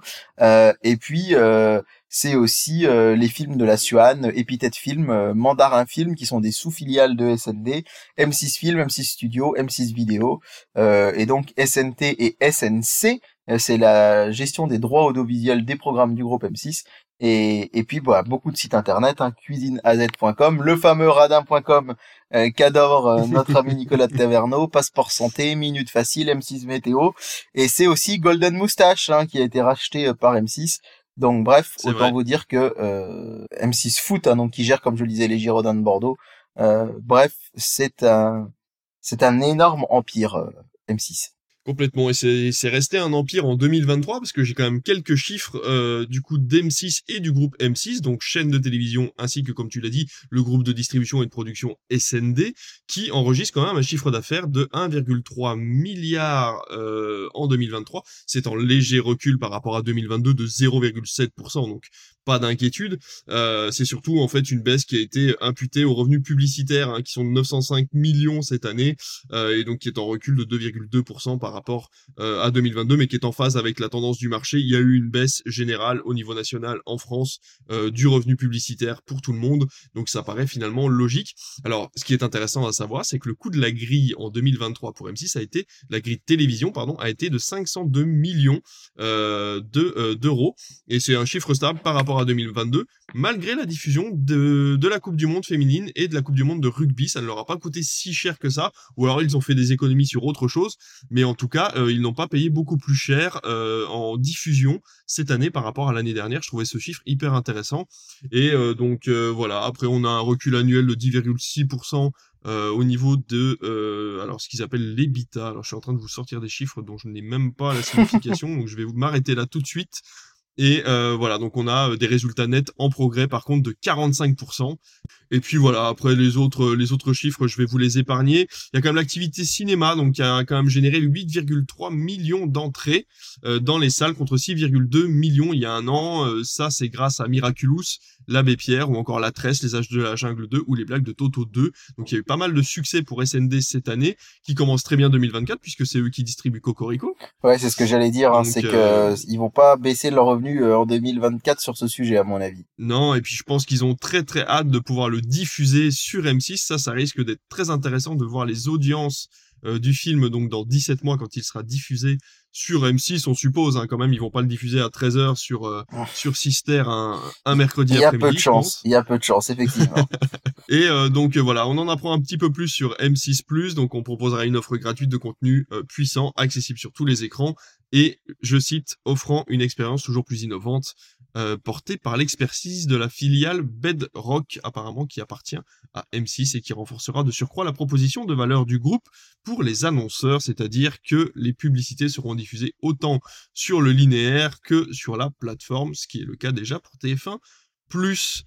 Voilà, bah écoutez, je pense qu'il y a quand même déjà pas mal d'infos qui ont été lâchées sur M6. Ça a été un sujet euh, relativement, c'est super intéressant. Merci d'avoir fait toutes ces recherches historiques. En tout cas, David, moi, j'étais pas au courant de tout ça. Bah, c'est vrai que je trouve que c'est une chaîne. Alors, en plus, c'est rigolo parce que M6, c'était la chaîne de la musique à une époque et beaucoup de gens croyaient que le M de M6 voulait dire bah oui, forcément, tout le monde Alors, il faut rappeler que c'est Métropole 6, c'est Métropole Télévision. Et en fait, là, j'ai fait, euh, j'ai essayé de faire un résumé, on va dire, des, des, très grandes dates, mais il y aurait mille, mille choses euh, dont on aurait pu parler, d'autres. Hein. Euh, le fait que la chaîne a commencé de s'intéresser à la politique, euh, avec des émissions style au tableau, etc. Euh, non, pardon. Au tableau, c'était sur C8, euh, l'émission de Karine Le Marchand où elle. Euh, euh ah, dans l'intimité ah, des hommes politiques, là, oui, je me rappelle. Ouais, dans l'intimité des hommes politiques, voilà. Euh, le fait aussi que eh ben, M6 a transformé son fameux journal de 6 minutes en 14 minutes, puis en 19.45 et 12.45, et ce que ce rendez-vous avec l'info a été énorme. On aurait pu parler aussi de son impact sur les séries françaises avec Caméra Café, puis Camelot et maintenant scène de ménage. C'est vrai que ce, ce, triptyque Caméra Café, Camelot, scène de ménage, c'est vraiment emblématique euh, des séries françaises et de M6. Donc euh, c'est une c'est une, une saga incroyable. Et c'est pour ça aussi c'est on peut rendre hommage à Nicolas Taverneau qui a tenu bon, qui n'a pas lâché et qui a réussi à à, à créer cette chaîne qui aujourd'hui euh, est très régulièrement citée comme chaîne préférée des Français dans les sondages mm, en mm, fait. Mm, C'est-à-dire que tout le monde ne la regarde pas, mais les gens sont vraiment très très attachés à M6. Donc un grand bravo à eux. Complètement. Et le seul truc, c'est que si vous nous écoutez M6, arrêtez de mettre du cinéma n'importe quel jour de la semaine au pif. Faites-nous un rendez-vous régulier, bon sang, on vous le demande ça. Et puis peut-être jeter un œil à votre programme La Petite Histoire de France, parce que je pense que les mecs qui font les programmes le matent pas, parce que ça ferait longtemps que ça serait arrêté sinon. Voilà, ça c'est dit. Ah ouais, je suis sur la qualité, je suis d'accord, mais par contre ça marche. Ah bah les, audiences sont folles, mais en même temps il y a quand même euh, quelques têtes d'affiche dans la série qui euh, qui plaisent aux gens, donc je comprends tout à fait son succès. Euh, en parlant de succès, qu'est-ce qui va avoir du succès sur les prochaines semaines? On va passer tout de suite à notre programme.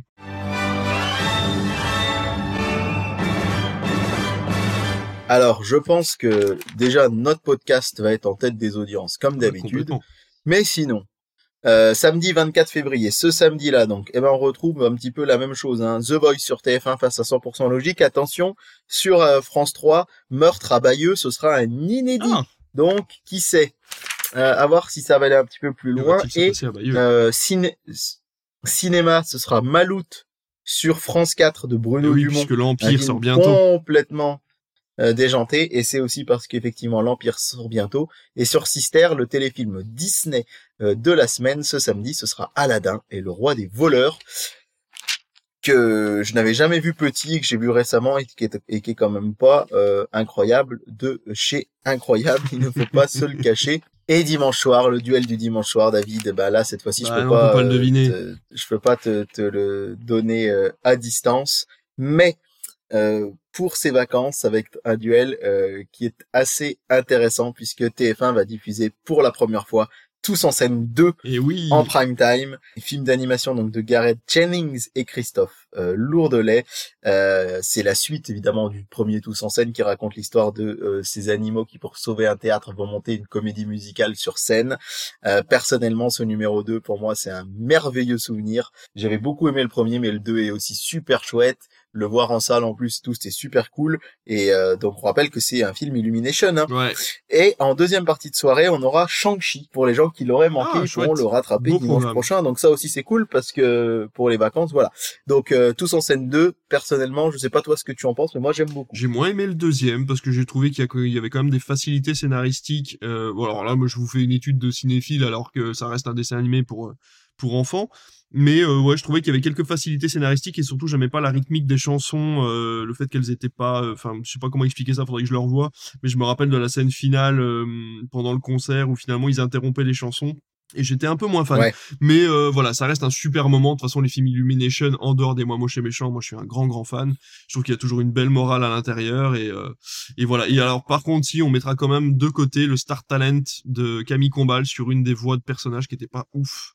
Euh, mais voilà. Oui, c'est Après, sinon, dans l'ensemble, le, film se tient très bien et c'est, ce sera à ne pas rater, je pense, ce dimanche. Et en face, euh, c'est une comédie que j'aime beaucoup et d'ailleurs, je l'ai confondu l'autre jour euh, avec euh, ah bah, avec beaux-parents. Avec euh, beaux-parents, voilà, puisque c'est mes très chers enfants celui-là, oui, sur France 2. On s'en rappelle de celui-là. Voilà, celui-là, il est sorti en 2020. J'aime beaucoup, c'est parce que c'est le même couple. C'est oui, Didier Bourdon en couple avec Josiane Balasco.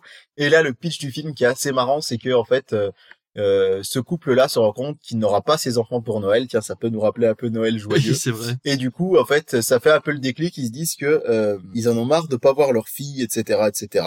Et du coup, ils vont faire croire qu'ils ont gagné au loto.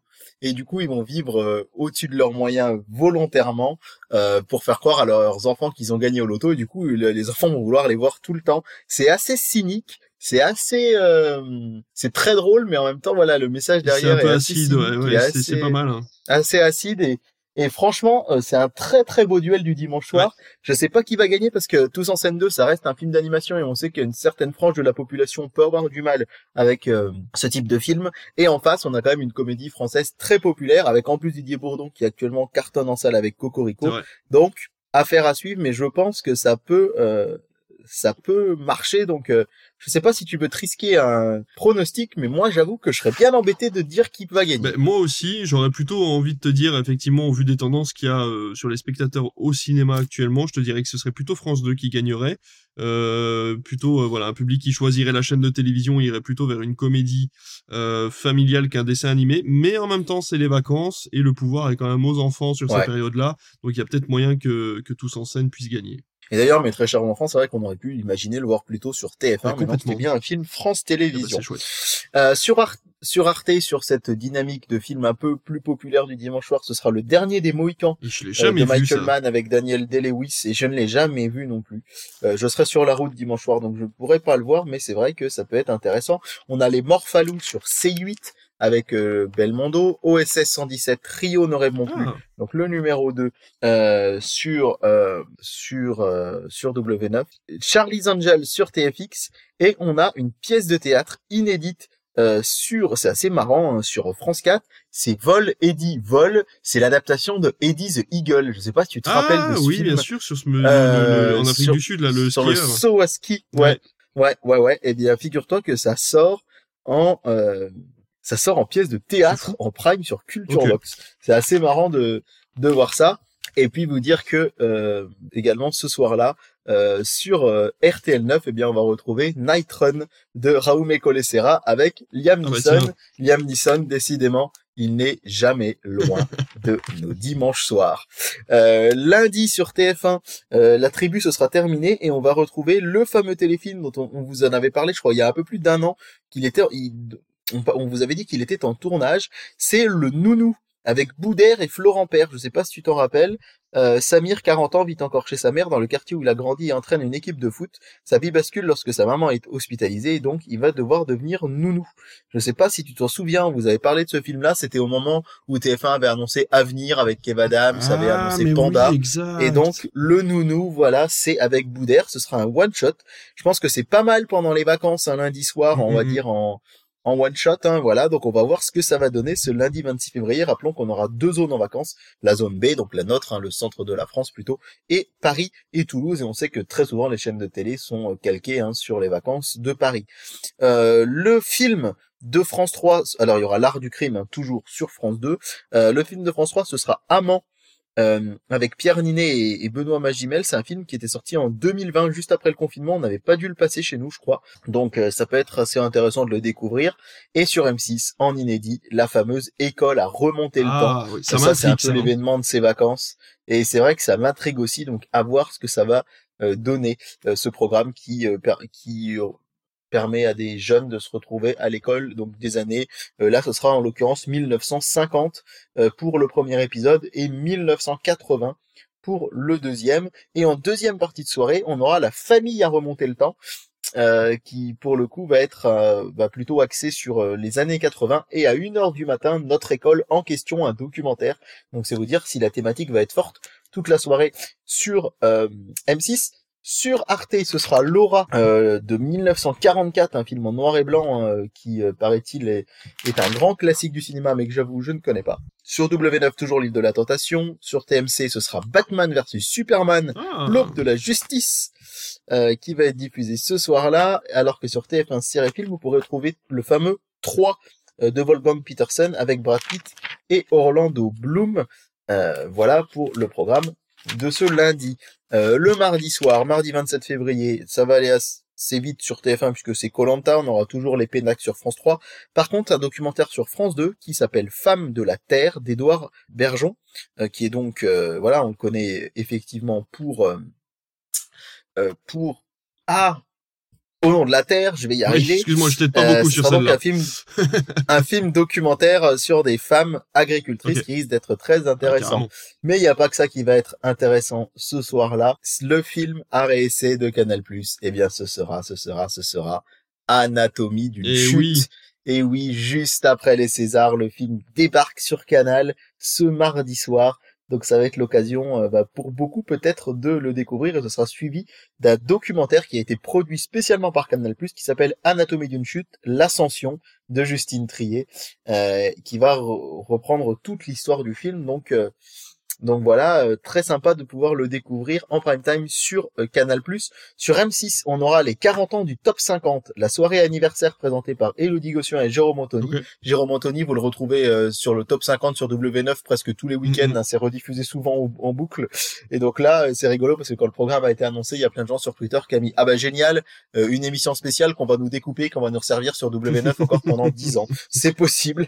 Mais en tout cas, ce sera en prime mardi soir sur M6, un mardi très intéressant, le 27 février, entre Colanta, Les Pénacs, Anatomie d'une chute, les 40 ans du top 50, un documentaire édifiant sur Arte qui s'appelle Ikea, le seigneur des forêts, Oh là. euh, qui va vous montrer euh, la manière avec laquelle en fait euh, Ikea a la main mise sur des fournisseurs un peu peu scrupuleux comme nous dit le programme télé pour participer à l'exploitation intensive des forêts et incontrôlée du bois. Ça met la lumière sur le fait que bah oui, les meubles Ikea c'est pas cher, mais par contre c'est tout sauf écolo sur le. Ils utilisent énormément de bois dans des forêts qui ne sont pas des forêts durables et euh, c'est euh, ça va être je pense assez intéressant. Hmm. Sur euh, C8 ce sera Nevada Smith, un film western culte. Sur W9 autre film culte Rasta Rocket Ah, euh, de John Turtletaube et puis et puis alors ça c'est un, un un immense coup de cœur pour ce film euh, puisque sur euh, TFX ce sera Madame Doubtfire. Ah, Qu'est-ce que j'aime ce film Qu'est-ce que ça rappelle des souvenirs C'est trop trop bien. Sur Gulli Hôtel Transylvanie 2, sur Énergie 12 euh, l'excellent Un homme idéal avec Pierre Ninet oui. euh, de Yann Gozlan qui est un film très très très euh, pour le coup euh, très très très ouais prenant euh, intense et tout c'est chouette on n'est pas loin d'être encore sur un super Tuesday mon cher David Non, mais hein. complètement, ouais, je suis d'accord avec toi. alors mercredi The Resident La vie rêvée des autres sur France 2 La traque des nazis sur France 3 euh, La grande librairie sur France 5 euh, Qui veut être mon associé sur M6 sauf que M6 pourrait diffuser la finale de la Ligue des Nations féminine de football. Ça dépendra quelle sera l'affiche. Et sinon, vous aurez un documentaire sur Boudère sur TMC. Forcément, ça s'appelle Boudère is back. Pourquoi j'y forcément? Bah Parce que juste avant, on aura eu la diffusion du nounou. Euh, voilà pour ce qu'on pouvait dire de ce mercredi soir. Le jeudi 29, on continue avec Léo euh, Mattei, qui est toujours affublé dans tous les programmes télé que je vois de très mauvaises notes.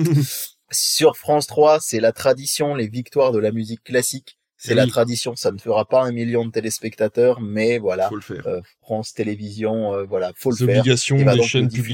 Oui, voilà, c'est ça. Et puis euh, moi qui suis, euh, qui ai fait beaucoup de musique et qui aime bien la musique classique, c'est toujours un beau rendez-vous. Et je suis content qu'il existe toujours, même s'il fait pas d'audience. Dernier soir pour Pékin Express euh, en Indonésie, puisque les candidats vont jouer leur ticket pour la Malaisie. Euh, sur Arte, les Papillons Noirs en rediffusion, ça avait cartonné lors de sa, sa, sa dernière diffusion sur la chaîne.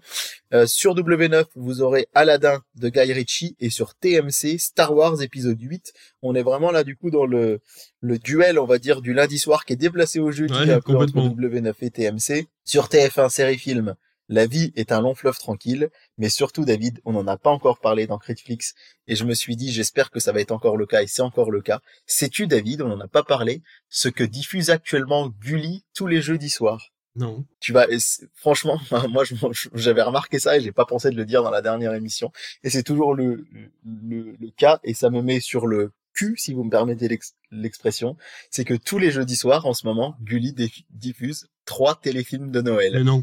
c'est quand même incroyable mais là il y a un Noël tout en fleurs suivi de l'amour revient toujours à Noël puis les souliers de Noël en fait tous les jeudis soirs il y a encore plusieurs centaines de milliers de téléspectateurs qui regardent fou. des téléfilms de Noël c'est incroyable, c'est que cette mode des téléfilms de Noël n'en finit pas.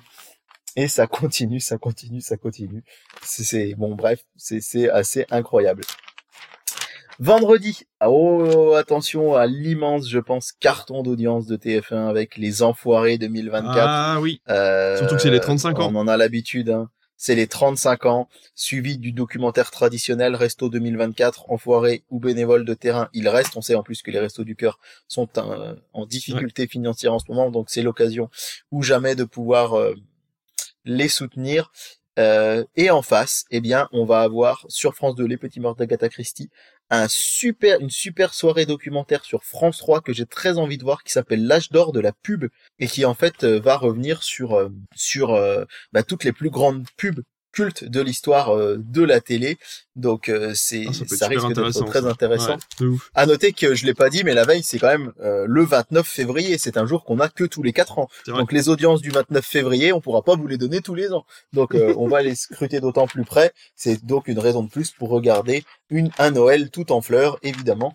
Euh, on continue pour le vendredi 1er mars Euh, sur Canal+. Ce sera les Vengeances de Maître Poutifard Ah. euh, qu'on avait diffusé cet été au Ouais. cinéma. Je l'ai regardé l'autre jour sur MyCanal et bon c'est Pas terrible. Sur M6, alors c'est vraiment pas terrible du tout, mais on va euh, on va continuer de surfer sur l'air de Cocorico avec euh, le le vraiment bof euh, à bras ouverts de 2017 avec Christian Clavier réhabitant. euh, ah en oui, fait, euh, oh là, oui, oui, c'est un, un, homme intellectuel de go ouais voilà qui Mm. va accueillir des roms chez lui. C'était vraiment euh, pas de bon goût du tout.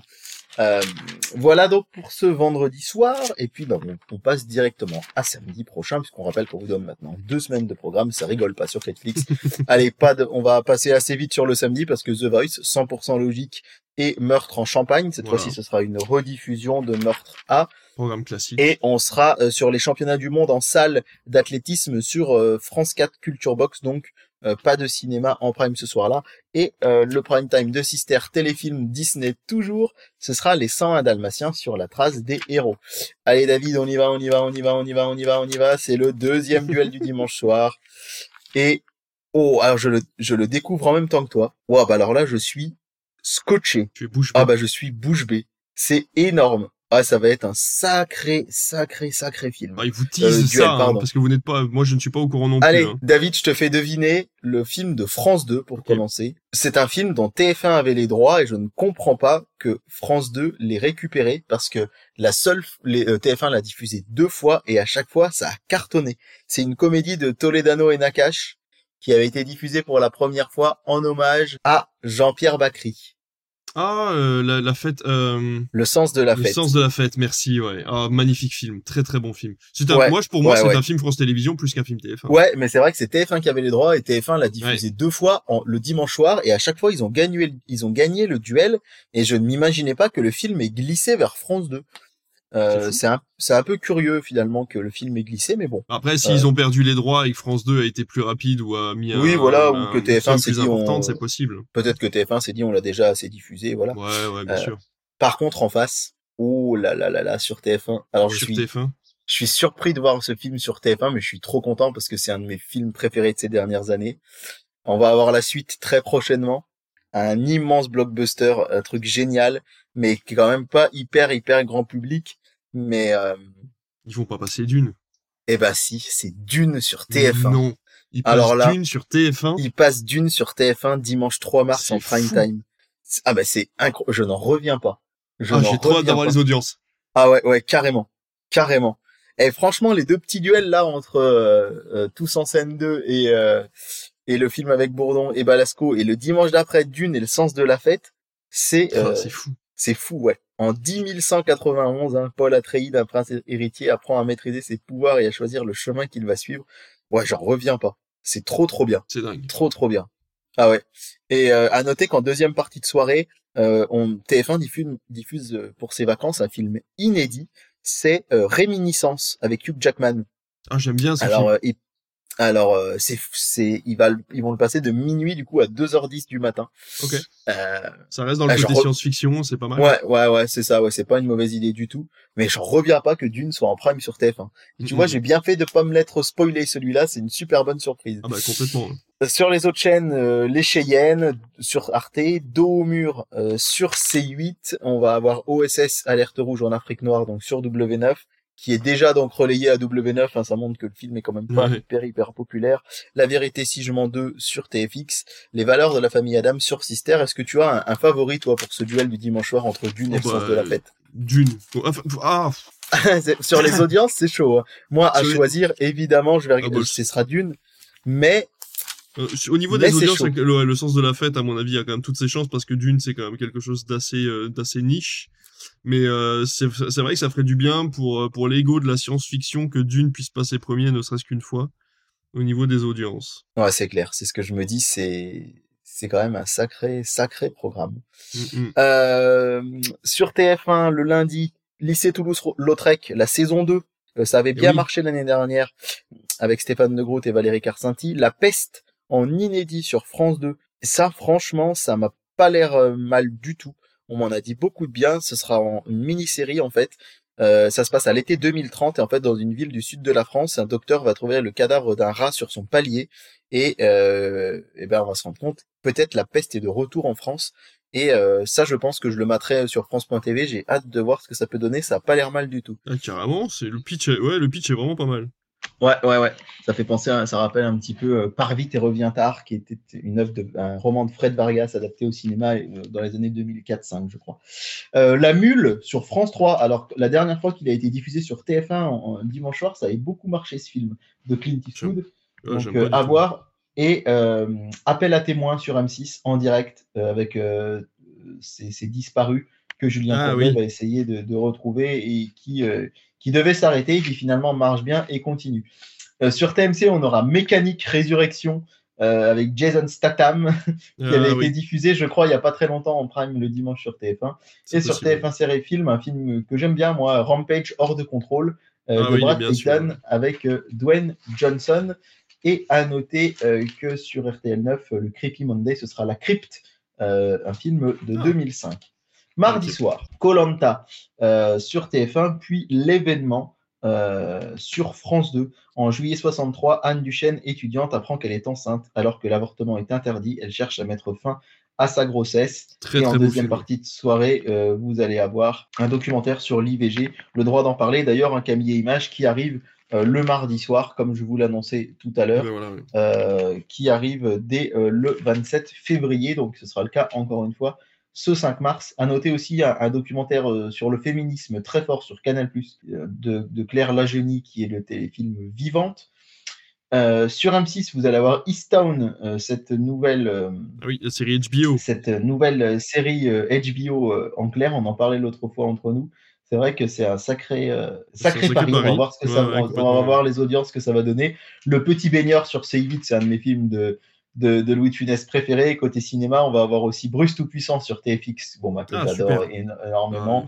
Marche Euh, les. Schtroumpfs sur Gulli, L'amour sans préavis sur Sister et sur Énergie 12, on va avoir Les espions d'à côté en inédit en clair. C'est un film de 2016.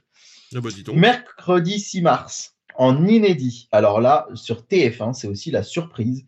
Euh, L'affaire Jacob Barber. C'est une série avec Chris Evans, Captain America, une série américaine. Euh, il paraît qu'elle est très, très, très quali, euh, qui raconte euh, l'histoire d'un procureur adjoint, euh, qui est donc joué par Chris Evans, euh, dont la vie va basculer le jour où son fils de 14 ans est accusé de meurtre. C'est Ah, une mini-série c'est- en fait en, Ouais, ouais, ouais, en- c'est une série Apple TV, je crois. Ouais, c'est possible. Et elle débarque en prime le mercredi soir sur TF1 à la place du fameux The Resident. Donc, à voir ce que ça va donner. À mon tour, sur France 2, euh, c'est une comédie euh, avec euh, François-Xavier Demaison. C'est assez rigolo. Enfin, c'est assez rigolo, ouais. Euh, La femme d'un maire, qui donc le maire est joué par François-Xavier Demaison, va se rendre compte que eh bien, Madame est cocu et du coup, elle va se venger et elle va se présenter contre lui aux élections. Euh, donc voilà, Euh, ce- c'est un téléfilm euh, de 2022. Il y aura un secret d'histoire sur France 3, euh, sur Philippe V, Les démons du roi d'Espagne, toujours une émission très qualitative. Le film Les suffragettes sur Arte, la rediffusion de Canap 95 sur euh, euh, TMC, euh, Mamma Mia 2 sur TF1 Série Film, Inside Man sur Énergie 12 et Shrek 4 sur Sister. Eh bah dis donc, ça en fait du cinéma, là. Ça en fait, ça en fait. Euh, jeudi soir, eh ben, Léo Mattei avec euh, TF1 sur TF1 où mon programme télé nous dit euh, un scénario improbable qui déçoit. Vous l'aurez compris, ça fait souvent l'unanimité ce truc-là. Euh, PK Express qui pour le coup, eh bien là, euh, arrive en Malaisie. Une série inédite sur Arte, You and Me, une série anglaise, si je ne dis pas de bêtises. Star Wars 9 sur TMC, mais cette fois-ci pas de blockbuster en face puisque ça devrait être du football, sauf, sauf si euh, la chaîne a déjà prévenu que s'il n'y a pas d'affiche intéressante en Ligue Europa, ce serait le film Arrête-moi si tu peux qui sera diffusé. Donc euh, voilà. Et sur Gulli, bah, qu'est-ce qu'il y a? On est jeudi soir, David. Le coup de Ah cœur bah de des Noël. films de Noël. Bah oui, Non mais c'est vrai, c'est logique, un 7 mars. complètement. À quel, à quel moment est-ce qu'on ne ferait pas de film de Noël ce jour-là? C'est quand même n'importe Surtout quoi. qu'ils en ont assez dans le catalogue pour aller jusqu'au mois de novembre. hein. Oh bah ouais, bah sans problème. Mais sans problème, sachant que chaque année, les, les catalogues s'étoffent. Euh, vendredi soir, toujours Danse avec les stars sur TF1. Euh, Céline Dion, euh, la bande originale de sa vie euh, sur France 3 en inédit. Ça devrait beaucoup plaire, ça, parce qu'on sait qu'elle est très populaire. Sur Ouais. Canal+, euh, le blockbuster du vendredi soir. Alors, c'est vrai que la semaine dernière, je vous ai pas parlé du blockbuster du vendredi soir, parce que Poutifar, pour moi, c'est pas tout à fait un blockbuster. C'est bon. Euh, le blockbuster, ce sera en eau très trouble Ok. donc euh, avec euh, Mister Statham, suivi de Grand Turismo d'ailleurs, et sur M6. Devine quel film passe ce vendredi soir. Si je te dis, ça y est, c'est bon, on peut le passer. Ah, la- le, le- le secret de la cité perdue. Et puis, euh, 8 femmes sur Chéri 25. voilà, je pense qu'on a fait le tour de ce programme télé quand même bien bien chargé. Je vais aussi vous parler du programme sur les plateformes et ce qui est disponible. Alors sur Prime Video, pas de films notables sur les euh, d'ici le début du mois de mars, mais vous avez quand même les quatre premiers Indiana Jones qui ont été mis sur la plateforme, ainsi que Jumanji Next Level, donc la version avec Dwayne Johnson. Au niveau de Netflix, le 21, donc euh, aujourd'hui, si vous nous écoutez, euh, le jour où ça sort, vous aurez la trilogie Belle et Sébastien à partir de 2013. Euh, le 23, on aura à travers ma fenêtre les yeux dans les yeux.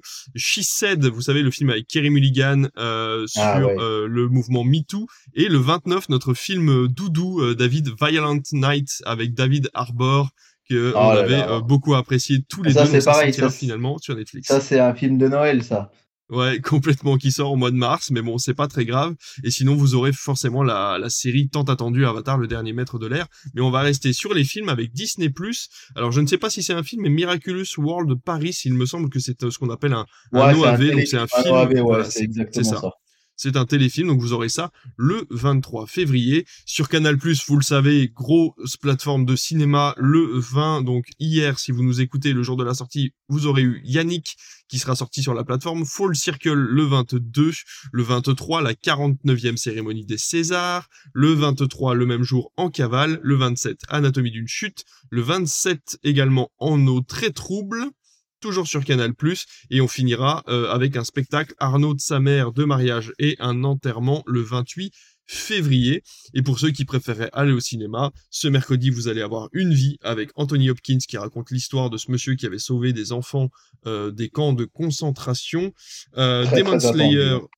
Ouais, très attendu, ouais, complètement. Demon Slayer Kimotsu no Aiba, donc la suite du, euh, de la série sur euh, vos grands euh, sur les grands écrans, euh, Le Royaume des Abysses, un film d'animation japonais qui apparemment est magnifique, le successeur, le dernier film de Xavier Legrand qui nous avait réalisé jusqu'à la garde il y a quelques années, au fil des saisons, L'Empire et quelques autres films un peu plus discrets.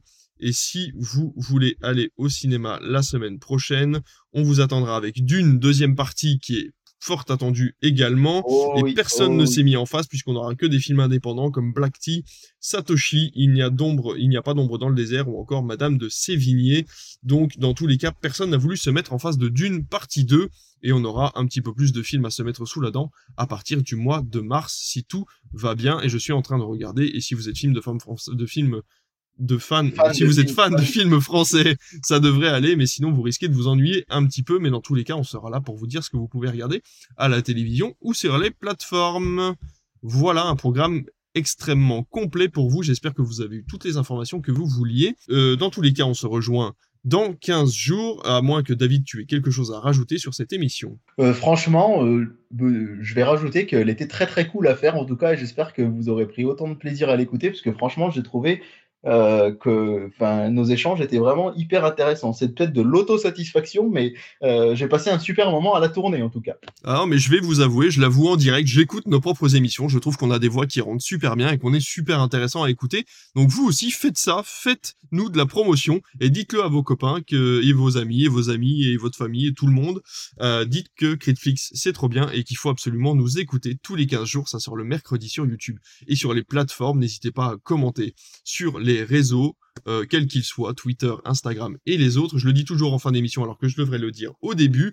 Mais voilà, n'hésitez pas à lâcher le petit pouce aussi qui fait plaisir sur YouTube pour qu'on soit référencé. Et bien sûr de commenter même pour dire que vous avez commenté. À dans 15 jours. Et puis euh, voilà, ce sera tout pour cette émission. À bientôt. À très vite.